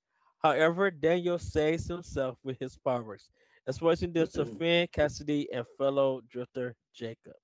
We're going to stop right there. Um, Oh, Daniel, I want to. This is this is when the game starts getting good and interesting. So let's go, because you got words. Take it away. Again. Thoughts. Again. I get it. Daniel's a kid. He's dealing with a lot of trauma. He's a little jerk, though. Like he, I was worried he was going to hurt Sean on purpose, and they're dealing with an illegal situation. They're they're um, in the hot seat. Like if they get caught by the authorities, they're probably going to be arrested. Um, the guy, I think his name's Joe or Joseph. He's like this. He's Meryl's guard, and he has an assault rifle on at all times in case any of the drifters working on that pot farm would try any funny business. And the fa- it's like, Daniel, could you? Please listen. Could you please not go into Meryl's office? Could you please not act all big and mighty? Because I think what upsets me is that his actions have other consequences for other people. He's not necessarily hurt, but his brother is hurt or other people are hurt. And I think that's what drives me insane. Like, could you please listen? It it just irritated me so much. Well, episode three, at this portion, it, it kind of shows you what happens when you're disobedient. Because it, I think, once Daniel recognizes uh, what has happened or what goes on, we will, we'll get to it. He now should understand that, you know, because he's leaning more to Finn and being treated fairly, you know, that treatment of being fair is what making him want to be more disobedient to Sean and everything. And Sean is just, I, I can I can give it to Sean. He's looking out the best for Daniel, because if someone finds out what happens with this, something what what happens in episode three and everything, and there's a decision and stuff that you can make. Well, I won't speak on it just yet. Uh. Could really lead up to something that's going to be very dangerous and everything. Shay, what did you think of just like this first half of episode three of all that went down? Well, I look at it a different way because I I like the scenery in this. I I, I really did. Uh, I believe they're in like redwoods or some some other forest that yeah. really huge trees, um, and. The, the whole camp scene and um, just uh, feel-good times with, with people that uh, you don't fully know, but maybe want to get to know more and get to talk. Um, I just enjoyed this whole, the ambiance of this scene. Um, and then you got, um, of course, uh, Daniel looking more towards Finn because, um, I don't, Finn, Finn makes him feel like he can uh, be himself. Do the things that he wants to do um, without the uh, almost all-seeing eye of um, his brother watching him and telling him what he thinks is right and um, so this the, that little light of freedom for Daniel, I believe, is he's taking every bit of it and using it for himself.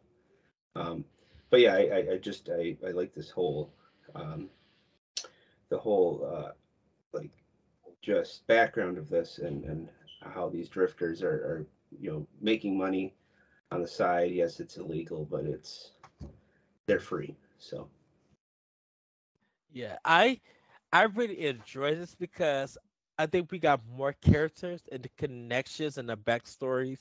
Mm-hmm. Uh, you know, uh, there's a part where they're all sitting by the campfire and tell, telling them how they all became this family, got this group, like, or stuff where they where they came from and everything. Um, I like the fact that uh, Cassidy gave uh, Sean that tattoo, and you got to choose what it was and stuff. Uh, I thought that was kind of cool. But I kind of see why Daniel was getting close to Finn, because Daniel felt disrespected by Sean, but all of these rules. He felt he felt like, I want to be able to do something and you won't let me do it and stuff. But Finn will let me do it and everything. You know, there's a point where uh, uh, um, Daniel is showing Sean that he's been getting better at mastering his powers and everything. Uh, and it's kind of also showing, like, even Daniel kind of has a little attitude. I already know Sean, and he starts showing them doing this stuff. And Daniel and Sean is just like, when, when did you learn that? He's just like, it's not like I haven't been practicing. I have. You just haven't been paying attention and everything. And so there's... There's, they're setting a tone of jealousy right there, where why do you as the older brother get to have your fun with Cassidy, but I can't have my fun with Finn? Now that I'm having my fun with Finn, you're getting jealous. But I haven't said nothing about you until you really want to get on me about you and Cassidy. So... Two, you can't kill two birds with one stone in this situation. I think that's the phrase. I might be using it wrong, so forgive me. But it really just showed the level of jealousy and everything. Finn is somewhat taking pl- well, in somewhat place, taking the place of uh, Shaw as a brother role, and Cassie is taking the attention away from from Daniel, because Sean is kind of falling in love with her, in a sense. Excuse yeah. me. But Sean then becomes more of the father figure. Mm-hmm. Yes. Daniel. So. Yes. And it's again like it's it's kind of Daniel kind of becomes this anchor. Like he he's always been a liability for Sean, but in this mm-hmm. chapter he's a true anchor, a true like his liability shines forth the strongest, I find. And again, it's a lot of trauma. There are a lot of difficult decisions, and um, oh God, I guess I, it just frustrates me so much. Well, I I, I will say, um, uh, uh, sorry, um. As he makes new friends within the group, Sean's fine, Daniel drifting away from him and growing more attached to Finn, who treats him as a dog. One day, Daniel is caught sneaking into the house of the pot farm's owner, Meryl, who fires the brothers and orders him to be punished. However, Daniel saves himself with his powers, exposing them to Finn, Cassidy, and fellow drifter Jacob. Okay. That night, Finn plans on using Daniel's powers to break into Meryl's safe and asks Sean to tag along, to which he can either join or refuse, the latter of which results in him following the two with Cassie after they leave without him. They end up being caught in the living room by Meryl, who may kill Finn or wound Daniel during their ensuing confrontation. Afterwards, Daniel loses control of his powers and destroys the room, knocking out everyone present. The next morning, the participants of the conflict are shown uh, still lying on the ground, with the exception of Daniel, who has left a trail of money leading from the safe out of the door. In the episode's final shot, Sean is revealed to have a piece of glass embedded in his eye. Now, about the money part, because depending on what you do, you don't even get the money. Because I didn't, I didn't, I did not, everybody got knocked out, and it showed that the room was being destroyed. Uh, but we, I end, we end up seeing Jacob being, uh, not Jacob, we end up seeing uh, Daniel being gone, and kind of find out later that Jacob has taken him away, you know, to, uh, to which would lead us to episode four. Um, I will say, because this part was like the conclusion of episode four and like Finn and Cassidy's story. Uh, I found this part exciting with this. I I will say, I, I as playing that Daniel, I was telling Shaw, you know, follow, you know, do what he says in everything. And I, even though I still lost the eye and Daniel lost it, Cassidy and Shaw, and Cassidy and Finn didn't get killed. Because there's a point that Finn could actually get killed in here. And I was just like, even though I told him no, because I, I literally told him no, he's insane, he's crazy, we're not doing it.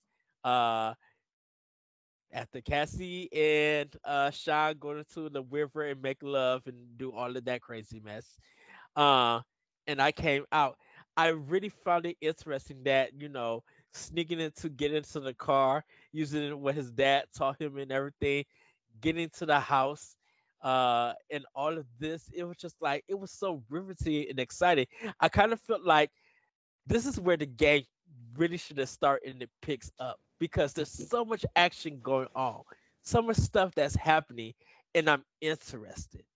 You know, I feel like episode one and episode two were building this up, but it took long to build and they felt boring.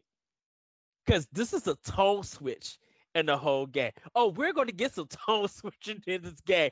Because I felt like the writers did not know what they need to write, but because it, it feels disjointed writing-wise with these episodes. But yet, episode, I think, I feel like episode from three to five is Life is Strange two, in a sense. Like, this is the game. This is the story. This is the narrative that really showcases what this game is about and everything. Uh, Celeste, thoughts on thoughts on this whole section before we get into four? Oh yeah, it gets real, and um, I'm very curious. I'm assuming they're basing it off real life incidents of people working on farms like this. And um, Meryl has moments where he's actually kind of displayed as being sympathetic and gentle to Sean, mm-hmm. which is kind of surprising.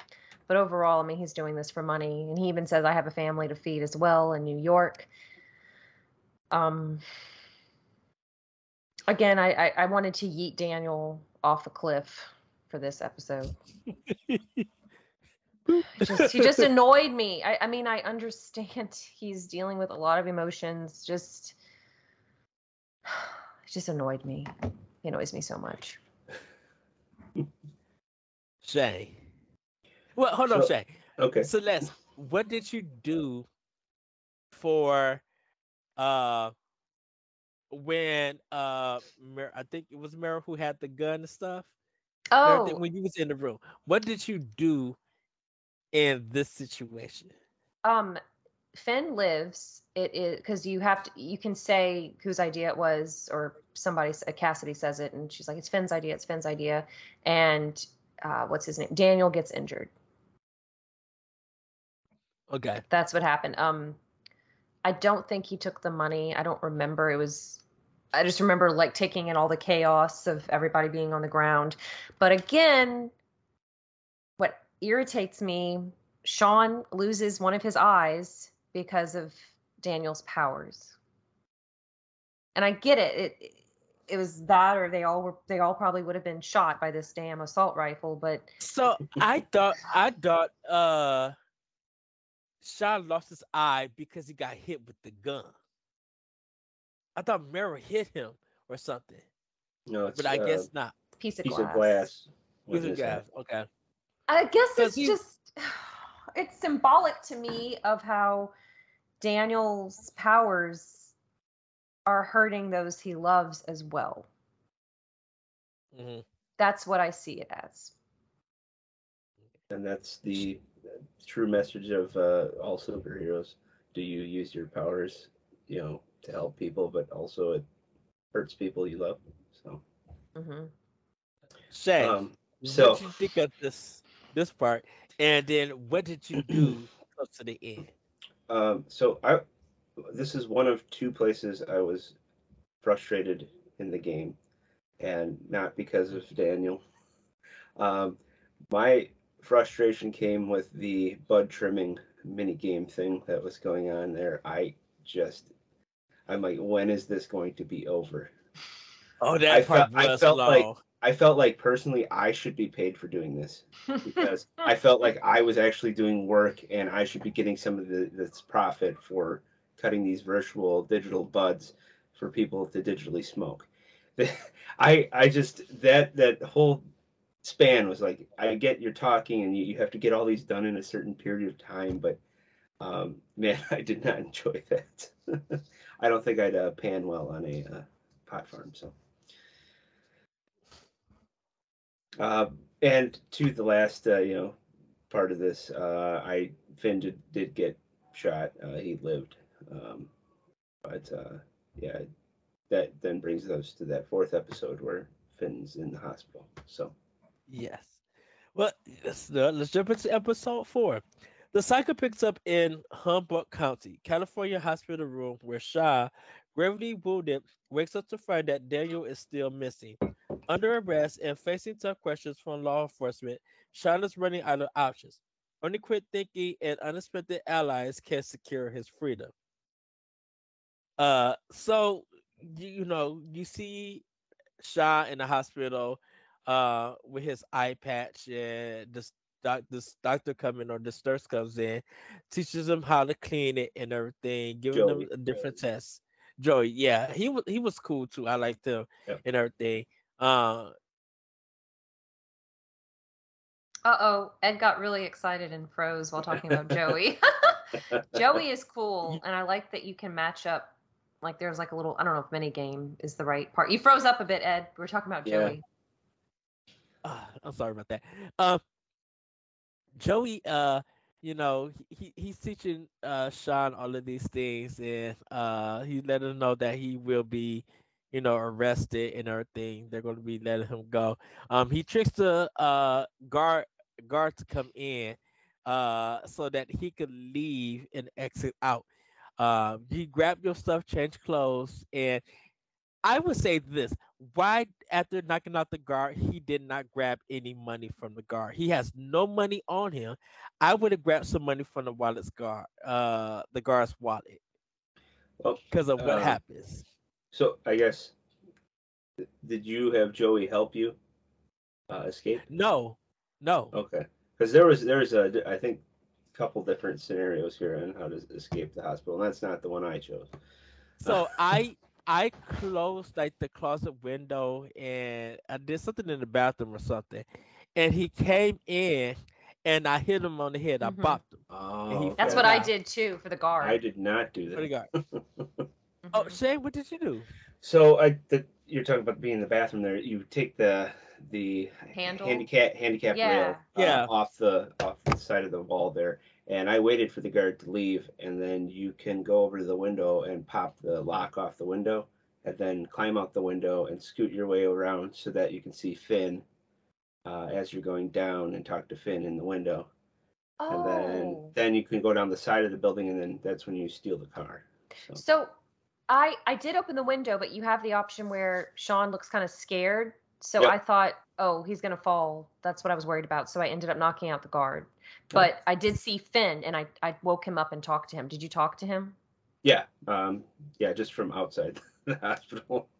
Uh, yeah. There's, a, I... uh, there's like a, one of those, uh, what do you call it, the um, scaffolds Scaffold? on yeah. the side, and you yeah. talk from there. So so I bought the policeman. I walked out. I went into the other room to get my stuff, and then I snuck out.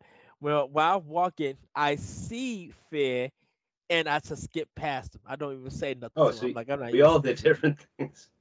Yeah. Uh, then was, I, got, I was gonna say there's also the option of uh, help Joey helping you, uh, where he he, uh, he he'll let you go, but he tells him that he says he's gonna tell him that you hit him on the or whatever.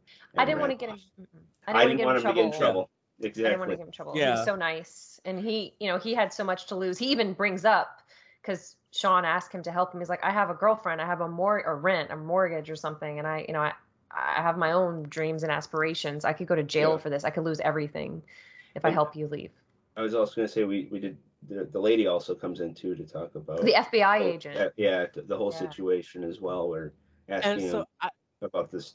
The true story or whatever. So, and I wonder who was she on the phone with when she was speaking, because you could hear her conversation, but I'm like, is she yelling at somebody? Oh, out in the uh, hall? Yeah. Yeah. They yeah. never explain. They never explained that in the game. Maybe I, another a coworker or something. I guess. Um, it's something like a husband, oh. or some, or a partner, or some, or like some a personal kind. Call. Yeah. So, uh, you escape the hospital, you get in a car, you start driving, you go to different places, uh, we're driving, um, uh, uh, some kind of music interlude. And this is why I wanted him to steal the wallet, because it feels like the women who put the, who had the car that he stole had a full tank of gas. From where he was driving, he got a long place. Like he, like he, he drove far.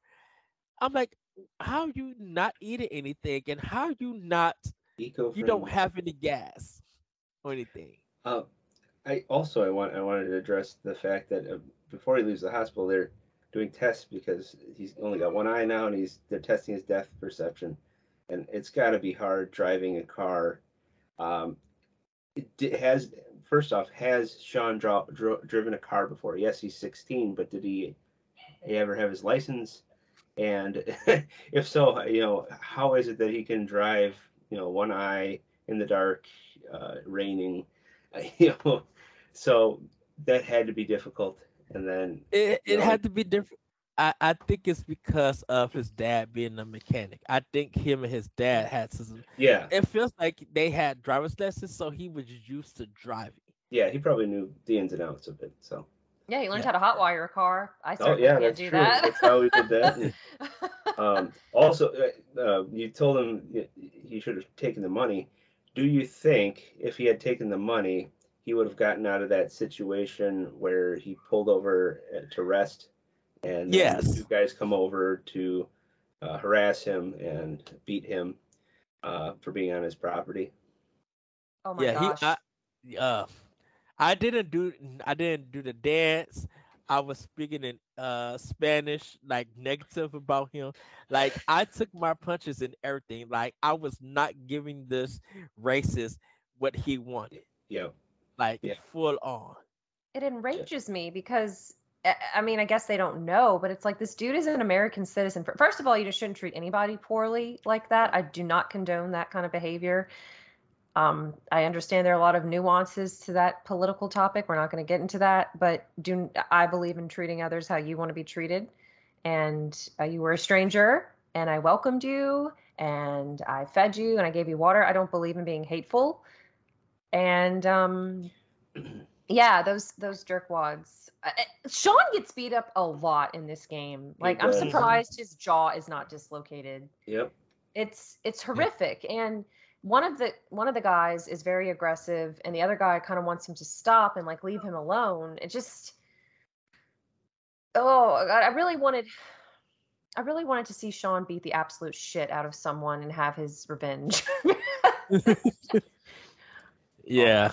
So let's, well, violent uh, talent tendencies are coming out for this game. I don't. It's it's the injustice. It makes yeah, I, it I get it. Yes. Yeah. Me, like I'm yeah. not a, you know, like I I'm know. not. I don't go around beating up people. It's the It's like Timmy, who's a very mild-mannered yeah. person, and seeing that shopkeeper. Yeah, see, seeing something bad happen to someone that sh- has, mm-hmm. you know, not done anything. Uh, even if he has done something, yes, he was on their land. Uh, the proper procedure would be go up and talk to him, and if mm-hmm. he seems like a threat, call the cops. That I don't know. It just. Um... I know. I know. It it enrages me, and I get it. We're the guy was obviously sleeping in the car. Okay, like you know, knock on the window. I, I mean, I get it. You don't know if he has a weapon. Like, I guess I'm yeah. thinking I, I I grew up on a, a private family lane. So if any car that we did that people do not recognize would drive up and down that lane, you better believe my mom and her cousins and my grandparents were like, who is this? You know, but nobody went and did what those people did to Sean. They just kind of keep an eye mm-hmm. out, you know, like, hey, can I help you? I don't know. I don't know. Yeah. He was just he he overdid it. And Is this is this is also the chapter where you can be picked up by a trucker, right? Yep. You know, yes. What I referenced so, before at the gas station there. Yeah. The truck leaving the gas so station. yeah, you you meet a trucker because like the car runs out of gas, it's shining, it's walking. You can do some drawing. Uh, you kind of see that his skill is peeling and everything. Uh, a trucker comes and picks him or asks him, you know, stops by, be like picks him up. Uh, gives him a sandwich. They talked to, and he was just like, man, your wife does make the best sandwiches and everything. And he drops him off in this town. And we kind of find out that Jacob is in this town. He got his hair cut and everything. Because uh, Jacob's sister is also in this town, but she's sick. Uh, uh, you kind of meet this religious group slash cult, question mark. Uh, Because the woman who was over it, you know, has Daniel all cleaned up. And it's kind of being like a mob in a sense and everything. Uh, you Sister know, Sean, yeah. Uh, ooh, what she's something. Don't get me started. Uh, Do not get me started. Uh, uh, Sean recognizes what Daniel is doing and where he's at, and you know, some some opinions are are, are exchanged and everything. Um, and what ends up happening is that the there's this guy guard who beats up uh Shaw and pulls a gun out and tells him never to come back again. Uh, so, but oh, before you go, Shay. But yeah. the mom, but a woman comes to pick up Shaw, and you kind of find out that it's Shaw and Daniel's mom. They drive off and go into a hotel. Uh, and this is where you kind of find out, start finding out more about what happened to their mom, and then some of the decisions that you made there. Okay, so I'm gonna stop right there. Shay, this part of the game, what did you think, and um, what decision did you make with the mom? Before I, I answer that, um, maybe we should discuss. Uh, okay, Jacob. Jacob was part of the group uh, at at the pot farm, um, and he he want, he left that this. Um, place because he felt he was um, just not. I, I want to say he was. He felt uh, pressured and persecuted, uh, what he believed, and wanted to be in, away from that. So, um, him, him getting hurt, I think, and bringing Daniel back was maybe trying to redeem himself from leaving and trying to get back with his his family. So. Um, that saying, that being said right there, then Sean, he goes into this place, sees um, sees Daniel doing a uh, quote-unquote miracle um, for the followers of this um, religious um, gathering, and then him, Sean meeting uh, the daughter, um, I'm not entirely sure, remember her name. Uh, Sarah. Sarah Lee. Sarah. I believe it is. Um, So meets yeah. her, she seems not well. So, and then uh, Sean meets the, the mom, and that's, uh, I guess that's when the whole um, thing occurs where they're disagreeing and Sean um, gets thrown out uh, by the, the, I want to say the assistant, and tells him not to come back because uh, Daniel says he doesn't, he doesn't want to go with him. So. Um, for me, this whole whole section, um, uh, yes, you, you, um, I don't, I don't even know how to describe this because it's like, um, you know, I'm, I'm Catholic. I believe a lot of things.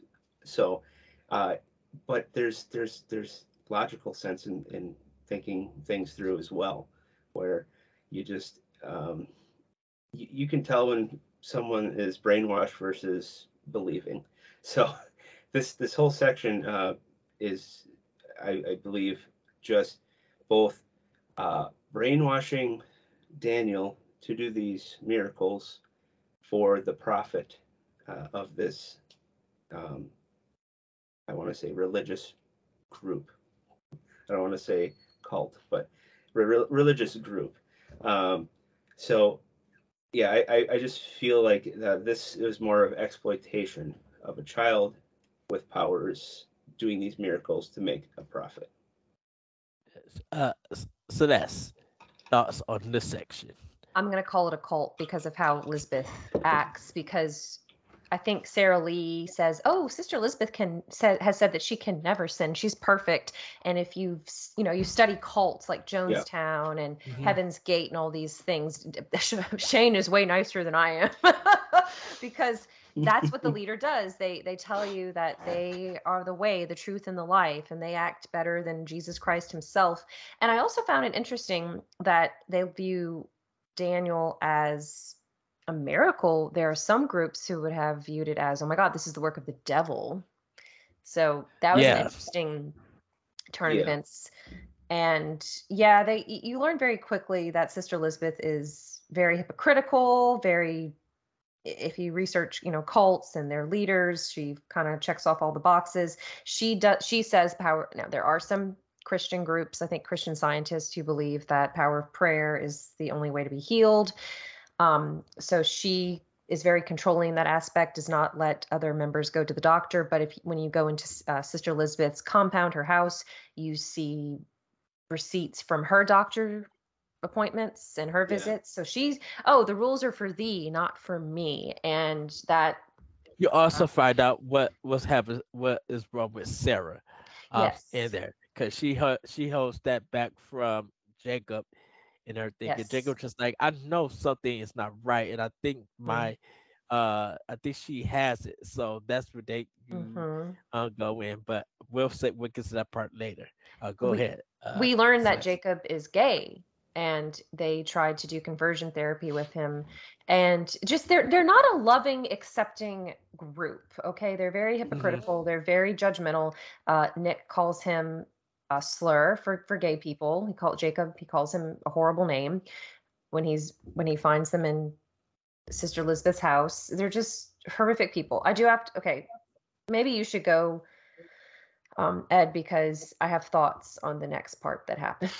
Okay. So I will say, I, I kind of did a little bit of a reset in the sense of chapter four, um, when they, when Sean and Jacob breaks in. Um, you know, Sean uh hides into the closet. Uh, I made sure, uh, cause you can leave the the uh thing out, and so I reset it. Uh, I loaded the checkpoint up, and I got the paperwork. I closed it, and then I hid, and then Sean, uh, and then Jacob hid behind the door. So we was never found. But then, you know, uh, the mom. Uh, gives the distraction and everything, and I came out, out over there. So everything is leads up to there, but uh, I, I will say when the mom came uh, and Daniel, I mean, and Sean, you know, met up and they went to the hotel and everything, I was nice to the mom. I wanted to hear what she had to say and everything. Um, I stood outside while she smoked, uh, you know, I, I I just I, I was I was I let her clean the eye, and I was just being more forgiving and being more understanding because I wanted to hear her side, and she just and, and as hard as heart wrenching as it was, not heart wrenching, uh, as unfair as it was for the mom to leave the boys and Esteban and stuff, she really felt like I was unhappy. And I didn't want to carry that burden of my unhappiness and place it on you guys and Esteban. So, and Esteban was fine with it. He allowed me to leave And so that's why I've been gone. I never stopped thinking about you guys. I never stopped loving you guys. But I'm someone who just can't be, who, who doesn't not say believe in a family life, but I I like to be free. And I think it's I think it really is because of her relationship with the mom and dad in chapter three.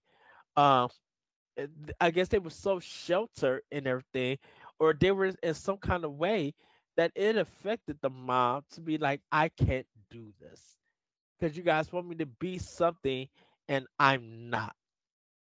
And so, you know, her her being able to give the player that explanation, whether you like it or not, at least she, uh, at least they wrote it to where she admits everything, and she's just like, I'm not proud of it, but I had to do it. If you feel like it's selfish, go ahead and say that it's selfish. Fine, I was selfish, but I couldn't, I wouldn't be me and who I am if I was stuck with something that was keeping me unsatisfied. You know, I really love that part. I I think out of the whole game, that was the more uh, human part to this. That you, something that you could identify, and kind of something that you kind of wish that more people would just say and outright, you know, admit and everything, that I am not a family person. So I had to leave. Instead of instead of all these secrets b- being held and being broken up, because Esteban had a right to tell Uh, Sean and Daniel before his passing away what happened to their mom, and it always felt like he never did. He never explained to them what happened, and he should have. Maybe he Go didn't ahead, understand Shane. It himself. Maybe that's why he didn't uh, explain it. Uh, maybe maybe that truth was more uh, painful for him than something, mm-hmm. some real tangible reason of why she wasn't there. So yeah.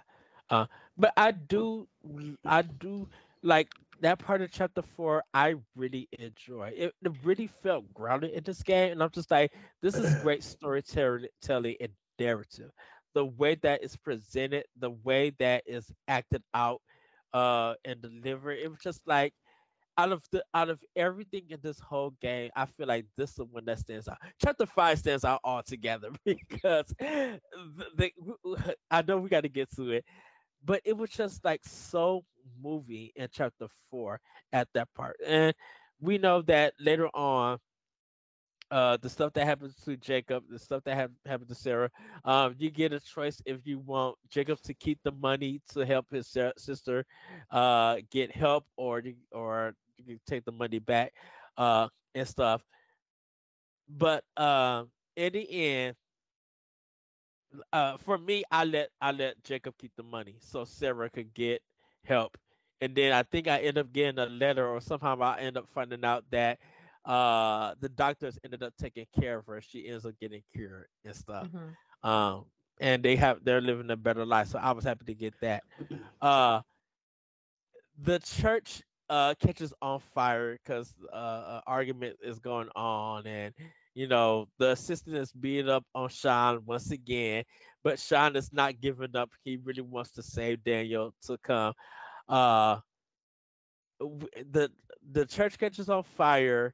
Uh, you have an option to kill Elizabeth or let her, or just walk away and not do nothing. Uh, we also find out that Elizabeth is cuckoo crazy because when she was in another religious group, they kicked her out because of some things. Uh, so you kind of find a lot of backstory in that little uh, office slash house um, that it is. Um, what did you guys do before we get into chapter five? Did you uh, kill Elizabeth, like hurt her, or did you guys walk away? Celeste. I I let her live. I because I figured. So I, it's not, they don't call it out in the game, but when I was reading it, you can have like a morality meter for Daniel. He's mm-hmm. watching everything you do and listening to your instructions. And I didn't want him to think that, you know what, you're going to be the bigger person. You're going to be a good person and not harm her. I did think, okay, the part with the church being on fire was a little overly dramatic. Okay, if the, the building yeah. you're in is on fire, the fire is spreading, you're going to get out, right? Because not only can the flames hurt you, all the smoke that you could be inhaling could hurt you. It just felt a little unrealistic and overly dramatic with the guy, Nicholas, I think is his name, keeps punching Sean. Sean keeps getting up and trying to advocate for Daniel. At one point, I wanted to be like, Daniel, stay with the damn cult. I don't care anymore. I'm going to leave. Like, just... But it, it's, it, it, it kind of symbolizes two things. That everything that, the, that it was built up to that point is burning down. Secondly, this mm-hmm. is a representation of hell. Because yes. it's like, this is some evil stuff that you do it. No guard should have a gun beating up on another person. So it's just showing that you guys supposedly have this Christian faith, but in reality, you're just an evil human, like some, like, uh, not evil human, I should replace that. You are a sinful human like everybody else. So now that this is all burning down and stuff is being revealed, the truth is coming out. This is what this fire is doing to this yes. church. Um, you making this this place that should have been a temple of holiness is now becoming unholy and undone. I was gonna say this is where a uh, fire watch would be handy. Speaking of that, I got my uh, walk fire walk shirt from oh, Life is Strange. Very so, appropriate. Yeah, I'll have to wear it on the next one too.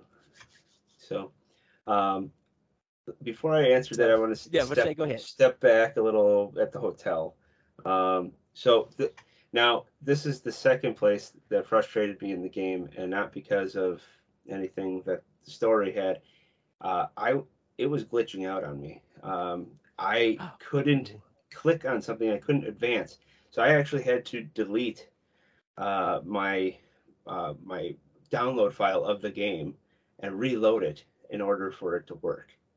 So I still oh. had my save, but I had to delete it and then come back. And there was this portion in there where you, when your mom's gone and you're going around the room and clicking on things, and mm-hmm. you had to click on something to advance, and it would not let me do it. And I looked online, and there was some big glitch with it in certain game saves. So I took care of that, uh, but that was frustrating because I played the episode probably six times to oh. try to get through it. And it, each time it got stuck. So then I, I kept, you know, researching to figure it out. That being said, um, uh, there were some interesting things. And I, I had forgot to mention because um, you get a backpack from, I believe, Brody at episode one. And mm-hmm. I didn't notice it at first, but I, I think in this episode I did. Um, on the backpack, uh, it, it says, uh, not all those who wander are lost, which is a, a line from the... Uh, um, that uh, the poem by J R R Tolkien, um, the all that glitters is not gold. So I, I thought that was cool because this was a journey, basically, um, an adventure with two people, plus the people you meet on the adventure. Um, and then also there's a, uh, I thought it was cool. Uh, I looked this up, but there's a receipt um, that says, uh, I think it's um, A C F C. And I didn't know what that was, so I looked it up, and it stands for Aurora Creek Fried Chicken. And um, Aurora Creek is the original name of Arcadia Bay. So I thought that was pretty interesting, too. So, um, but yeah, this that whole interacting with your mom, I tried to be nice as well, because um, not only the fact that Sean becomes almost the parent to Daniel, and having that difficulty dealing with with Daniel, um, I think then that can relate to maybe what your mom was going through with you guys. Though you chose to stay, she didn't. That um, that definitely needs some explanation. And I feel like that's you you, you try to figure, understand your your parent and um, see the reasoning behind it. And I, I gave her the chance at least to tell me that. So. Mm-hmm. Then, of course, you know, going back to the cult site, um, going into those back rooms, uh, where they live and figuring out, you know, some of the stuff that they're doing there. And um, that's, like Celeste said, you find some of the doctor's um, receipts and uh, some of the other things with like the books that they're making for this. And Daniel's um, Daniel's room there, going through some of that stuff. Um, and then finally getting to the scene with the, the church burning. Um, again, again, another escalate in this, in these episodes. I, it seems to be a theme where it's, you know, everything's, um, I want, I don't want to say calm, because this definitely wasn't calm. It was just uh, a crescendo, boom, everything happens at once. Yeah. Uh, that's when the, the most interesting um, narratives and uh, decisions occur. And I think uh, at that point, um, they, what, what's his name? The guard, or her assistant. Nicholas. Yeah, Nicholas, he's he's got a gun right to Sean's forehead, and he Sean doesn't even care anymore. He said, just pull it, pull it, you know, do it. If you're going to do it, do it. And um, then Elizabeth is saying, you know, pull a trigger, pull a trigger. And, you know, Daniel's right there. And that's his brother. I don't care if you're, you're brainwashed or not. That's not cool in my book. So, yeah, so he throws uh, Nicholas against the wall. And um, I think that's a, a breakthrough right there uh, of him coming back to Uh, more of a, uh, a grounded reality uh, mm-hmm. and not a facade that was happening um, at this church. So, I don't know, just real interesting how this this episode played out. Um, this was definitely not something I thought um, playing the earlier chapters, this was headed to. So, yeah, uh, well, I believe each chapter does have its a very unique identity, and each chapter seems to have a different terrain as they go mm-hmm. farther and farther south. So it's like it, it seemed like they wanted to check off the bingo card of all the terrains that the U S has to offer in all the seasons. So so that's, was she nice to the mom? Or I don't know, I didn't get your oh, point of what you did I was, with the mom. I was nice to her. Um I, I was conflicted because on one hand, like, okay, so I, I, I don't want children, for instance. Um I can understand that that would be difficult, but at the same time, like, I, I get it. She probably realized it too late, especially if she was influenced by her parents and how they chose to raise her. But now you have two mm-hmm. new lives, and no matter what explanation they could receive, I, like, imagine finding out at the bottom, at the core of it, I did not want to be your mother. Like, I love you from a distance and I want the best for you, but I did not want to be a mother to you. So that would, I mean, imagine how that would make you feel. Like, I was nice to her because she was showing kindness and she was stepping up, especially when it mattered the most. But I mean, I know people who have experienced that. Like, I have some friends who were adopted mm. or friends who other people in their families had to step up because their parents didn't. And it's, uh, it causes some very difficult feelings for them. Yeah. So it's time for us to get to uh, the last episode. Uh, Sean and Daniel have reached the end of the road. The border is closed. One last brutal gauntlet of challenges is all that stands between them and their goal. Uh, Caught between responsibility and freedom surrounded on all sides. Can Sean find a way out of an impossible situation? And more importantly, in this moment of crisis, will Daniel still follow his lead? Uh, you know, every decision Sean has made, every lesson Daniel has learned, and every friend and foe they met along the way, they all been leading to this. So you get to where the mom is staying, and I did love that little community. I love the, the two gay guys and stuff, because they're just like, oh, Sean, we're going to miss you. And it, it really showed how, uh, it, it really showed just like the peace of mind that everybody have and the love and respect that they have.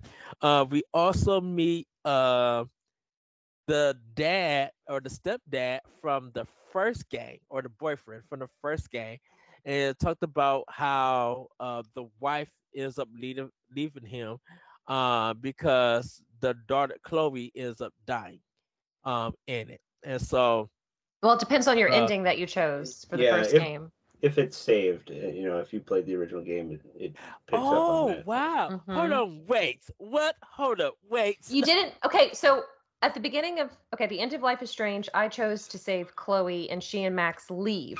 And then when you're with Brody, you actually go and look over the destroyed Arcadia Bay. Yeah. That's or, what I had. Or you see Arcadia Bay like I chose, and you see it lively, and later yeah. on you don't hear you hear about Chloe, but she's not in the picture. Um, I believe in in uh, it would be in Celeste's playthrough. You'll if you go into the trailer, uh, you'll see a picture of Max and Chloe, and Chloe has like green, green hair now, and they look a little older. Mm-hmm. And Sean goes, yeah. "Oh, that uh, they look fun, or they they look cool, mm-hmm. or something like that." Um, mm-hmm. Whereas in my playthrough, you you um, you're on the phone with Joyce. So. Oh, the wife? Yeah. Okay. Yeah, so, the old girlfriend or whatever. Yeah, his ex-wife. Because um, yeah. for me, he's on the phone with Chloe, and you can kind of hover around his trailer mm. and listen to the conversation. It sounds like she and Max are either really good friends, or depending on if you let them be friends or girlfriends, like romantic partners. He's very he's closer to Chloe. He's very happy for her. They have a more positive relationship.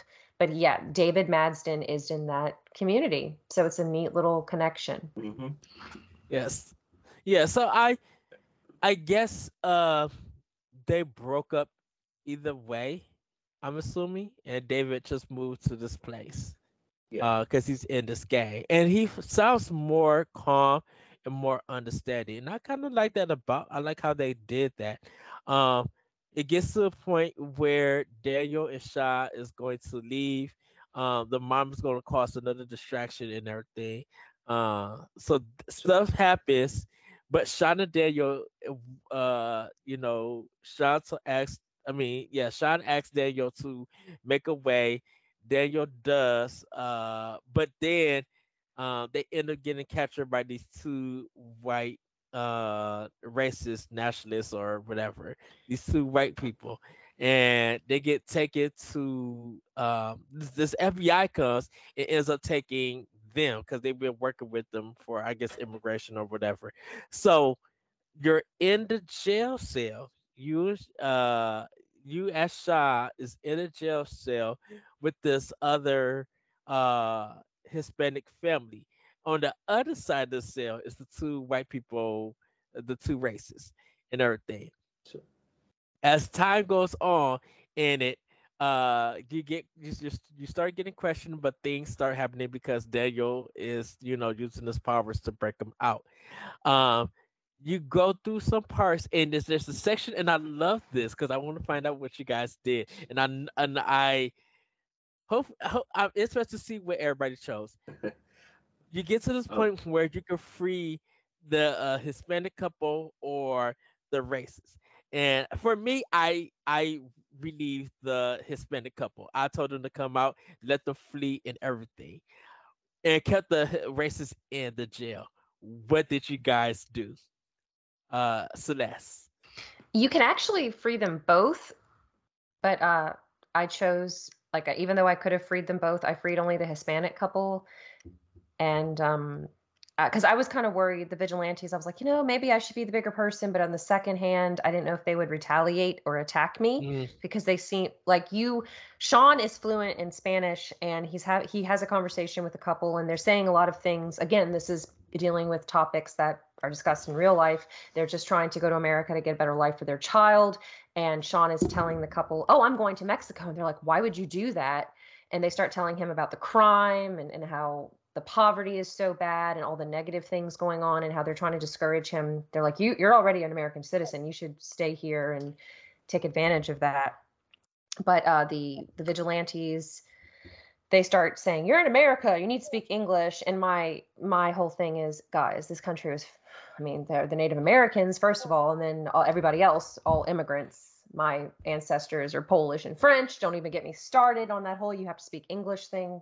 But Um, yeah, they're they're horrible people, and um, I was like, you know what, screw it. And I honestly thought, I know this isn't the question you had, uh, Ed, but that's fine. When the interrogation room is shaking, I thought mm-hmm. Sean was about to have some powers on Earth because he was in a moment of extreme stress.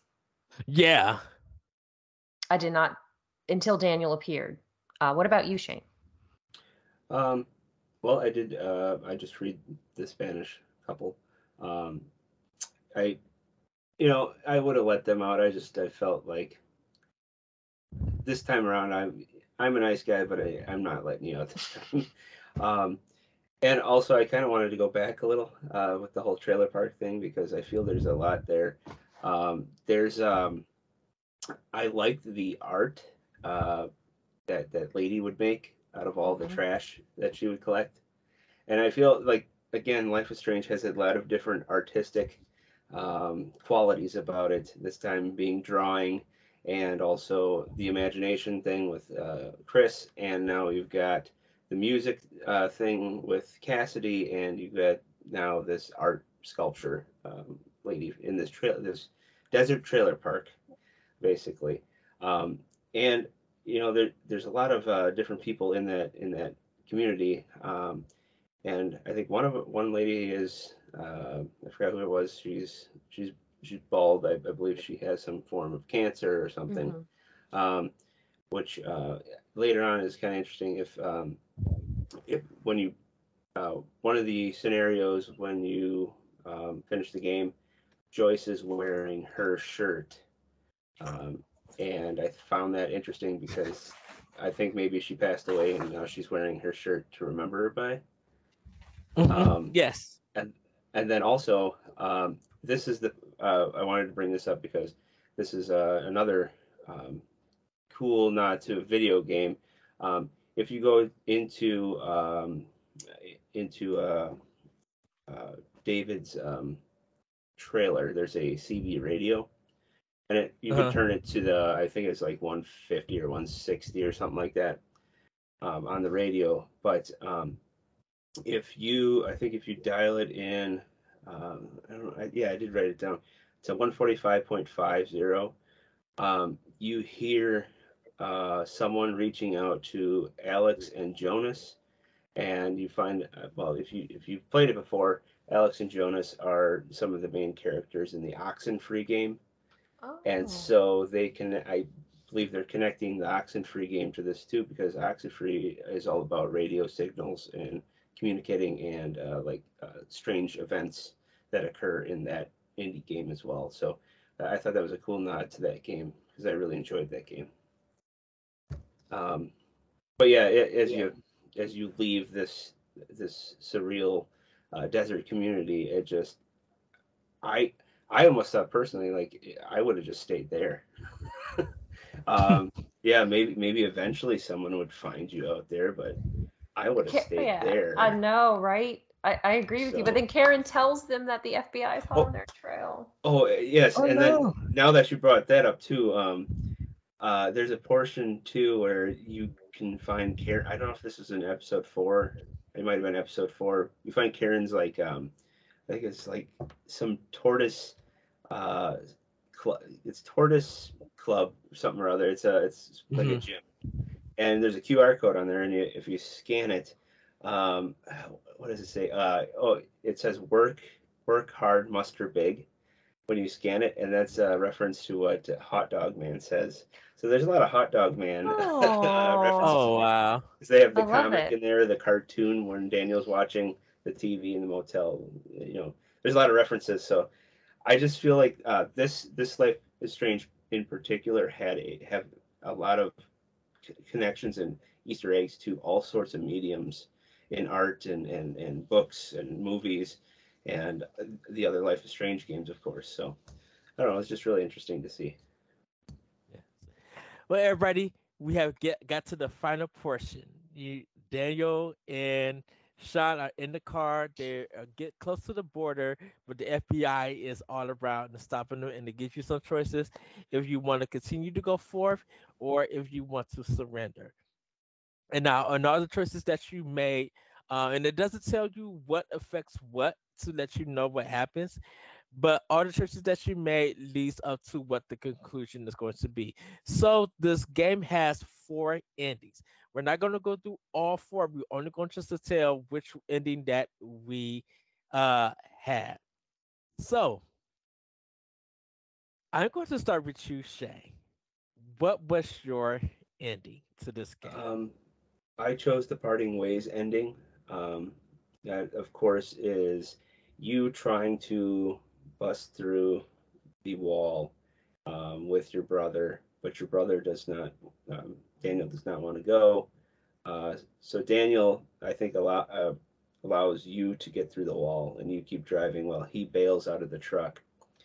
And Sean escapes to Mexico, whereas Daniel stays in the States. And Daniel, I believe, then has to go to, like, juvenile, um, like some kind of institute to, of what he's done. And then he lives with his grandparents, whereas Sean goes to Mexico and meets up with Cassidy, and they make it to, what is it, Puerto Lobos? Uh, they make it there. Mm-hmm. That's where they're living. Um, uh, interesting detail that I saw, too, is if um, that ending, um, Sean has a black eye uh, for his eye, and I heard a different ending, he has a white eye. So it's almost like maybe they're trying to trying to tell you that was the more of the uh, dark or e- more of the uh, evil ending versus the more pure, true ending. I don't know. But yes, that's the one I picked. Celeste, what ending did you go with? I had the exact same one, and because I tried to keep Daniel as moral as possible, and I feel like yes. I think the reason that Daniel made that decision is because he realized I can't keep running from the law forever, and I've made some bad decisions. So he uses his power to move all the vehicles, and um, it, that allows Sean to barricade through the wall. But I have a lot of questions, okay? And I don't know if right now or after Ed's decision we should talk about it, so. Okay. So my decision, I surrendered. And what ends up happening in my ending is that Sean ends up going to jail. Daniel ends up going to live with the grandparents. And um, time has passed, and Daniel is getting out. I mean, Sean is getting out of jail. Daniel and the mom is going to go see him. Uh, they pick him up, and later on, they're back at uh, in Seattle um, at their house and everything. Um, And it gets to a point where, like, Daniel ends up crying and, and stuff. You know, he kind of breaks down and everything. Uh, later on, they get to where Daniel and Sean is separating. So uh, Sean drives off to a different place. Uh, Daniel, I think he uses his powers a little bit and then turns around and drives back home, in, in a sense. So drives the other way. Uh, so they all split apart from there. But I ended up surrendering uh, for mm. mine, uh, for that one. So uh, that was my ending. So Celeste, you said you wanted to discuss something? You had some concerns? I okay, I'm not very well versed on I C E or the Border Patrol. I, I don't know a lot about mm-hmm. that law. I, I actually have a friend who doesn't, she's not a Border Patrol agent, but she works like the administrative side, and she's told me just some different things. It's very interesting to get that point of view as well, but I digress. Okay, first of all, maybe someone listening can tell us, are border vigilantes real? Timmy said they are, because I was explaining, he didn't watch yeah. me play that part because I was off for Columbus Day or, or Indigenous Peoples Day, and I was finishing up the game, and he said, oh yeah, there are people who do that at the border, who just take the law into their hands. So I was, that felt a little fantastical to me, but I guess it is accurate. It, I did see a uh, news piece on this. Uh, I believe it's down in Arizona along the border wall or border. Okay. Um, that, yeah, people, they have such few people guarding it. People actually go out and, um, they patrol it themselves, and um, they, I don't, I don't know if it's, uh, what do you call it, where um, you can take the law in your own hands, basically, mm-hmm. if something happens. Um, but you, that's basically what they live by. They walk this, their route, and they, you know, I, I don't know. I, I feel it's, maybe it's, I don't know if it's important to them, but it, I don't know what what kind of dangers occur with that kind of stuff down there. I'm sure there are issues that we don't even fathom. Yeah, but, that's. Um, well, as we see in the game, they shoot a child. Like. Yeah. You know, that's that's something that can happen. Are, are they? And, I, I don't know if they're taking it as like, is this an infestation type situation? People are coming through that are don't belong here. Mm-hmm. You know, it's. I get mm-hmm. it. It's your it's your home. You you protect your home. Um, but I, the manner of it, uh, I don't know. If, maybe they definitely need to hire some kind of actual force that patrols this. I, I don't know. That's so that that answers my question, I guess, because I had a I was very surprised that the border wall was not heavily guarded. Maybe not the whole thing yeah. is patrolled, like you're saying. Yeah. But when Daniel's breaking it, I thought there might be people at least on the other side from Mexico, and I, I, I don't know. I just had it's just again, it's a video game, and you have to have a little bit of suspension of disbelief. But mm-hmm. that's it. I'm like, okay, what are what are your plans as well? Because you need a passport to enter a foreign country. How were they going to survive in Mexico? They don't have a passport. Um, I, yeah. At least I don't. Did we ever find out if they have some kind of passport? I don't think they do. They're just. They're running and gunning. Yeah. They're they're heading there. Would it, would word have not gotten out that oh their father is from Puerto Lobos? No. Maybe they're there, and we're going to let people in Mexico, like someone in the United States, is going to be communicating with people in Mexico, like be on the lookout for these brothers. We think they might be heading there because we hear about that in the United States. Like oh there there are people who uh, some famous people for whatever reason are heading into the United States. Keep an eye out. Like if somebody I, I've heard about it from other states where like, oh, there's someone who kidnapped somebody. Like, what is it, the Amber Alerts, for example? Yeah. Yeah. The children missing, and we get those. Uh, that's what, uh, again, suspension of disbelief. Um, and, and there might be some disconnect, too, because this Dontnod, who made this game, is a French company. True. So you... you don't fully grasp what's going on here, and I don't even think the people in the United States fully grasp what's going on. It, we even made mm-hmm. the point of you didn't know there was border people that self border patrolled. Mm-hmm. Um, we we don't, and you're you're the closest one to Arizona, so if you don't even know that, that's uh, you know that that's you know what I mean. That it's a, yeah, you know, it's two states away, uh, and it's I didn't know that. Um, yeah, so it you. Uh, humans like to revolve in their own their own area, their own world, and I feel that that this is evident right there, that it's just um, the world is big, but we don't make it big. Uh, we just deal with the problems that we have. Exactly. And try not like, to mm-hmm. deal with problems that everyone else is dealing with. Yeah, like yeah. if it, so there's where I live, because it's kind of close to Mexico, like if we ever, whenever Timmy and I travel and we go to rest stops in the bathrooms, let me know if this is the situation in your areas too. Um, in our, in the bathrooms on the door, it'll say, are you being held against your will, like for human trafficking? Like there will be posters with helplines in case someone is being kidnapped to be trafficked. Nope, not for us. Because we're close to the border, and, and I hate to say it, that happens. I mean, I haven't experienced it personally, but it does. I guess because we are close to the border, they they want to have those resources available to people, like if a child or a woman or, or anybody, a man, whoever is kidnapped, and they they're allowed to go to the bathroom. They um, you know. Hmm. Oh, that's interesting. Like, 'cause yeah. We're close, close to the Canadian border, and I, I don't think I've ever seen anything, you know. Yeah, I haven't seen nothing like that.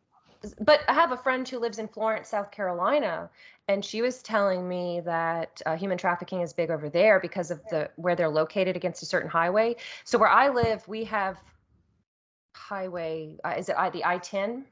It spans from like all across, like from California yeah. all the way to Florida. So it. I hate to say it would make sense that that would be a big human trafficking route. Um, yeah. If I know for us, if we're going like on two ninety-four uh, or I ninety-four, like, yeah, if we were going to rest stops that was like going on there, we may see it, but that's about it. Like even um, when I was going to Minnesota um, and we go do some of the rest stops in, uh, in Wisconsin, we didn't. I didn't see any. I yeah, I did not. I don't see any in Wisconsin. Um, I don't recall seeing anything. Um, though I've I've heard things like uh, you got to be careful on uh, forty-one's our big. Um, oh, highway. That's your big. Yeah, okay. And that goes all the way up through Upper Michigan. It goes all the way down basically, um, to, towards the south. Okay. Um, that. I've heard like in Milwaukee and other areas leading up to Chicago that those are places you should be watching your kids really well, and you should have, um, you know, at all times be with your kid. And even if you're with your kid, there's like um, I've heard scary stories about more than one person trying to get your kid, even oh though you're God. there. So yeah, it's it's but- upsetting. It's it's so sad, too, because um, there are a lot, and again, I, I don't know everybody's personal situation. There could be people operating illegally here, for all I know, and yeah. doing horrible things. But we have a lot of, we have a big Hispanic population. And I don't, you know, I don't, I, I patron these restaurants where sometimes the people, I have to use like a Google Translate mm-hmm. because they speak just Spanish. And um, I don't. And it's not my job. I'm not ICE. Okay. Are are you here to make a better life? And like like the people in the game, I, I don't know. Like I'm not I'm not sure. But um, because I am so cl- much closer to the border, I know it's a big problem. Oh, problem's the right word. A big issue, a big point of contention in Texas, especially because mm-hmm. they're so close to the border. They're closer than I am. Um, I, I tried, but it's like you're saying, Shane. Like I. Uh, I've been told that I'm a woman and uh, I keep an eye out. I won't go certain places at night, whether you're Hispanic, white, black, Asian. I don't care. You know, I don't, I don't know. Um, yeah. God, we are getting into, again, this game covers some topics. I, I don't even know where I'm going with this. Um, Yeah, I but could, I, I could definitely see that being some part of a another Life is Strange game, uh, right? Something like yeah. that. But that's and, interest, interesting about what you brought up about Milwaukee. I yeah. again, well, because I, I don't know because I'm you know we have our own stuff going on here that you and then you're worrying mm-hmm. about your own stuff going yep. on over there. Exactly. Yeah. Yeah. And I think I think you had mentioned um, I don't know if it was the last episode we did um, we. You said something about the powers, and I, that would make a good topic. So I actually have a, a Life is Strange banter piece for our site uh, that I'll probably put out next month. So. Oh, I'm so excited. Nice. So, yeah. So three, I just chose three powers I thought would be interesting and how they would work. And so um, I, I can't wait to see another Life is Strange after the True Colors. So. Which is going to, there's just our next game. But before we get into that, I know we our... could, we could spend like five hours I, I on know. these games. We like talking about this. This is this is a good. I, I don't know. This is a good series. So it is. where where two things. What did we think of this game completely? Did we enjoy it? And where would we rank it if we were ranking the Life is Strange games? We know there is four. Four and a half because of the Adventures of Captain Spirit. Uh, but where would you rank this? Like, what is your personal list of where you would put stuff? Uh, so that's, I'm going to start with you. Okay. So um, within the last year, as people probably know, like it's been a bit stressful, but things have, you know, calmed down for us. But um, this game is very stressful. So no, no, no, no. And it's fun. I love it. I love it. But I'm, I'm, I'm kind of like at a point where I'm trying to play calm games. I love mm-hmm. some drama, of course, but um, this game, I will say, I think it is very much worth playing. It, great storytelling. Uh, lots of questions I have. You know, there are some imperfections. And then Shane talked about the glitches. That that has to be annoying. I played it on P S four. Um, I think it's worth playing. If you are sensitive to some of the trigger things we talked about, actually at the end of the game, I noticed they do bring up, here's a resource. If there's anything covered in this game that upsets you, we want to hear about it, or here's some resources for you, maybe like suicide helplines, or I don't know. I'm sure there are organizations that exist for um, immigrants or children of immigrants or people who, mm-hmm. but it drove me crazy. And I'm sure this happens. Like you just look at somebody and they're they're they look Spanish, and you're assuming they're an immigrant, like we see in this game. And Sean and Daniel are citizens; they are United States citizens. And um, where I live, French was a very common language, and um, my great grandparents was actually beaten out of them in school. They were American citizens, but they also had the French ancestry, and that's why I am not fluent in French, because it was like I studied it, but not to that extent like Sean. But uh, yes, I think you should play this game. I think you have to be aware of the, there will be some upsetting moments, though. It's um, you have to be in the right mindset to play this game. Uh, and where would you rank it? Like, what's your ranking looking like? Out of all the Life is Strange games, or um, like you mean like what what level? Like a five? Uh, from a ten? What from from what we have played right now, we won't add True Colors yet. That's going to be the last okay, one. Okay, I haven't played but it yet. Out of but out of Life is Strange one, Before the Storm, and two, how would you place those three games in your ranking? Like, what is your top and what is your bottom? Mm, that's a hard question because they're all so different. Um, this one deals... The other games deal with real-life situations as well. Mm.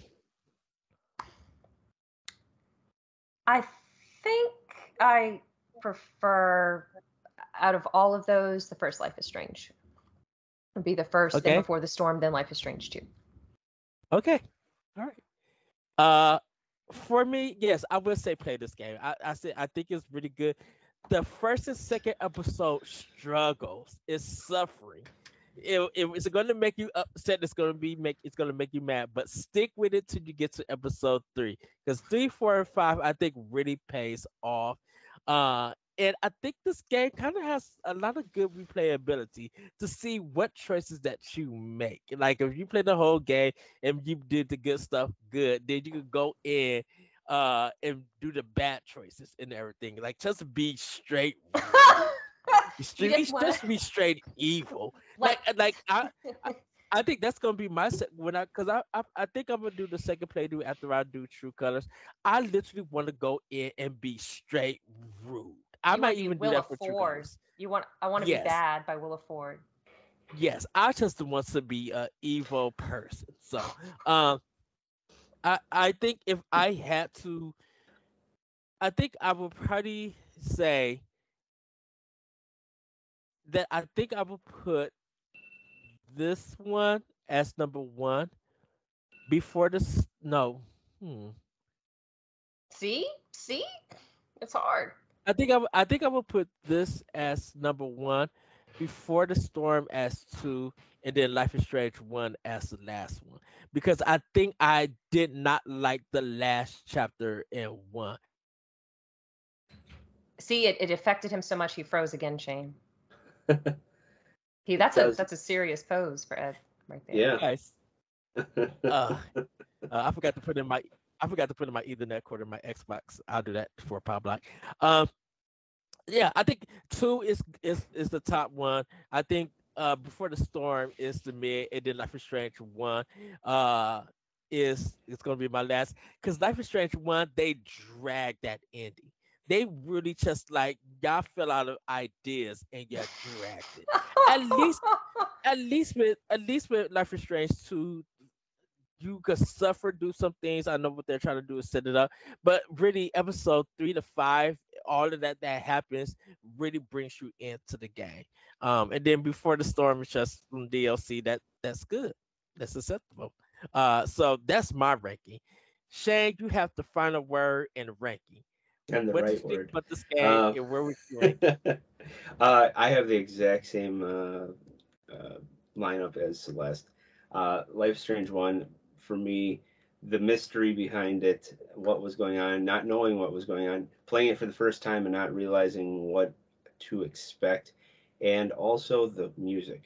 Life is Strange one's music is my favorite, um, mm-hmm. and and Before the Storm comes in second because. Uh, Fire, um, Firewalk is like top tier for me. Um, the Life is Strange two, I though I enjoyed most of it.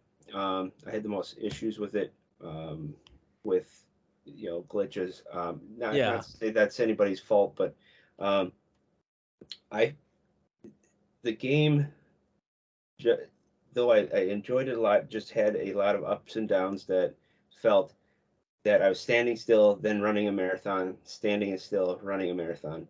And um, also, this is the only game that is not central located. This game is a on the road travel type game. Mm-hmm. And I, I don't know why I, I enjoyed Arcadia Bay as a setting. I enjoy like, True Colors when we talk about that, their setting. It's stationary. You don't go that far. There's some locations you can visit.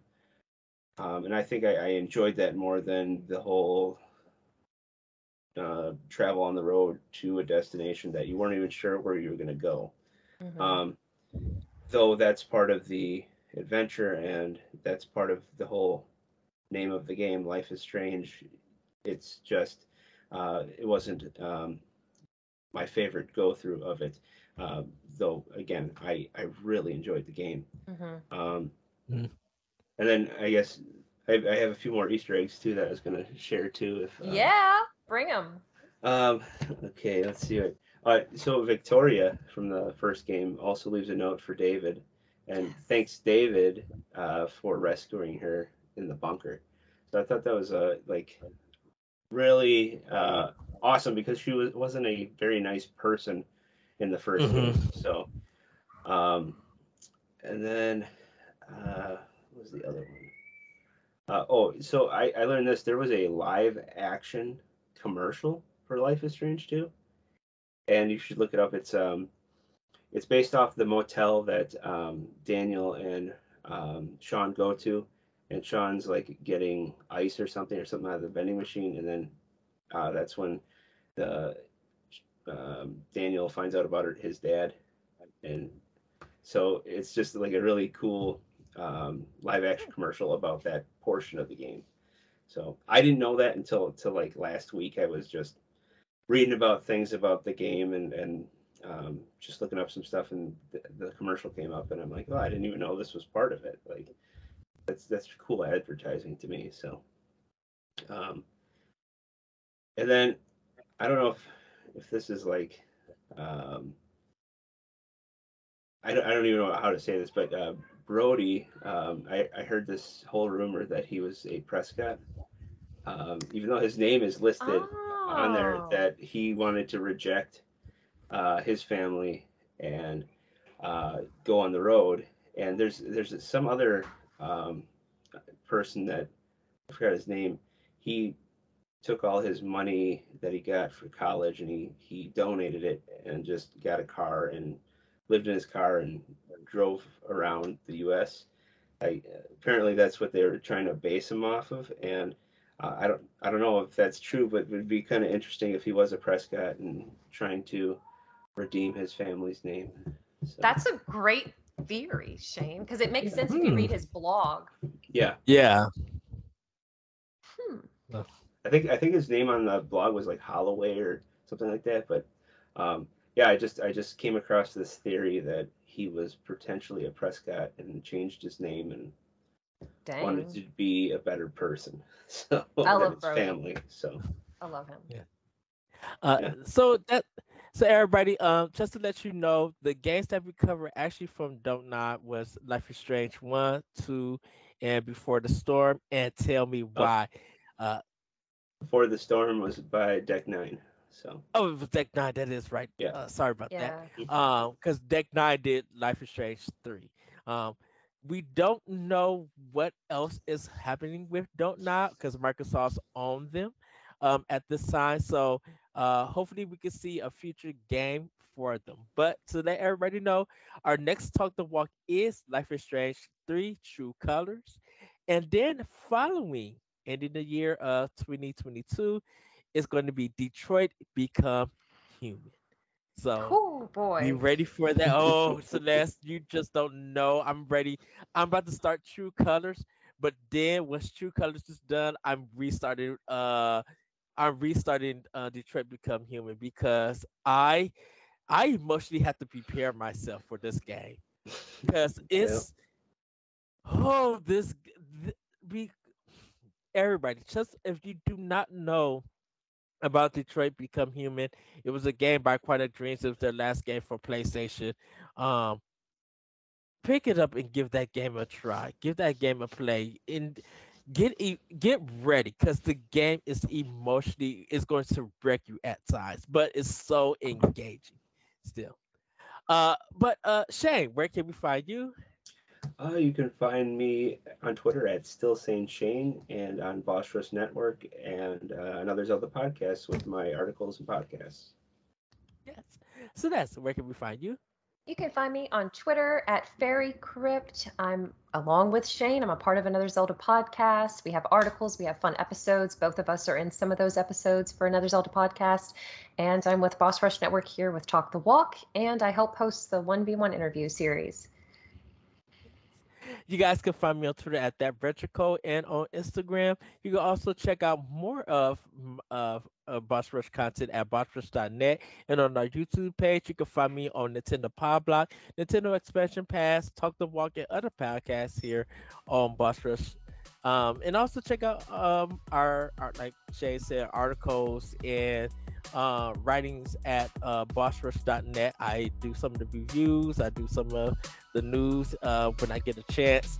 Uh, and I also participate in some of the banners. I got to get this new one out. Uh, I'm actually got to get uh, this Halloween out one out. But by the time you guys oh, see yeah. this, Halloween has already passed. Yeah. Uh, uh, but everybody... Um, that is going to be it for this Talk the Walk. Uh, Life is Strange two. We do recommend you guys play it if you are interested in hearing this discussion. I know there's some things that we didn't cover, uh, and we want you guys to explore it. Go find that out and everything. But if you have played the game, hopefully you enjoyed this discussion. With that, everybody, we will see you next time for Talk the Walk. Bye, everybody. Bye, everybody. Bye.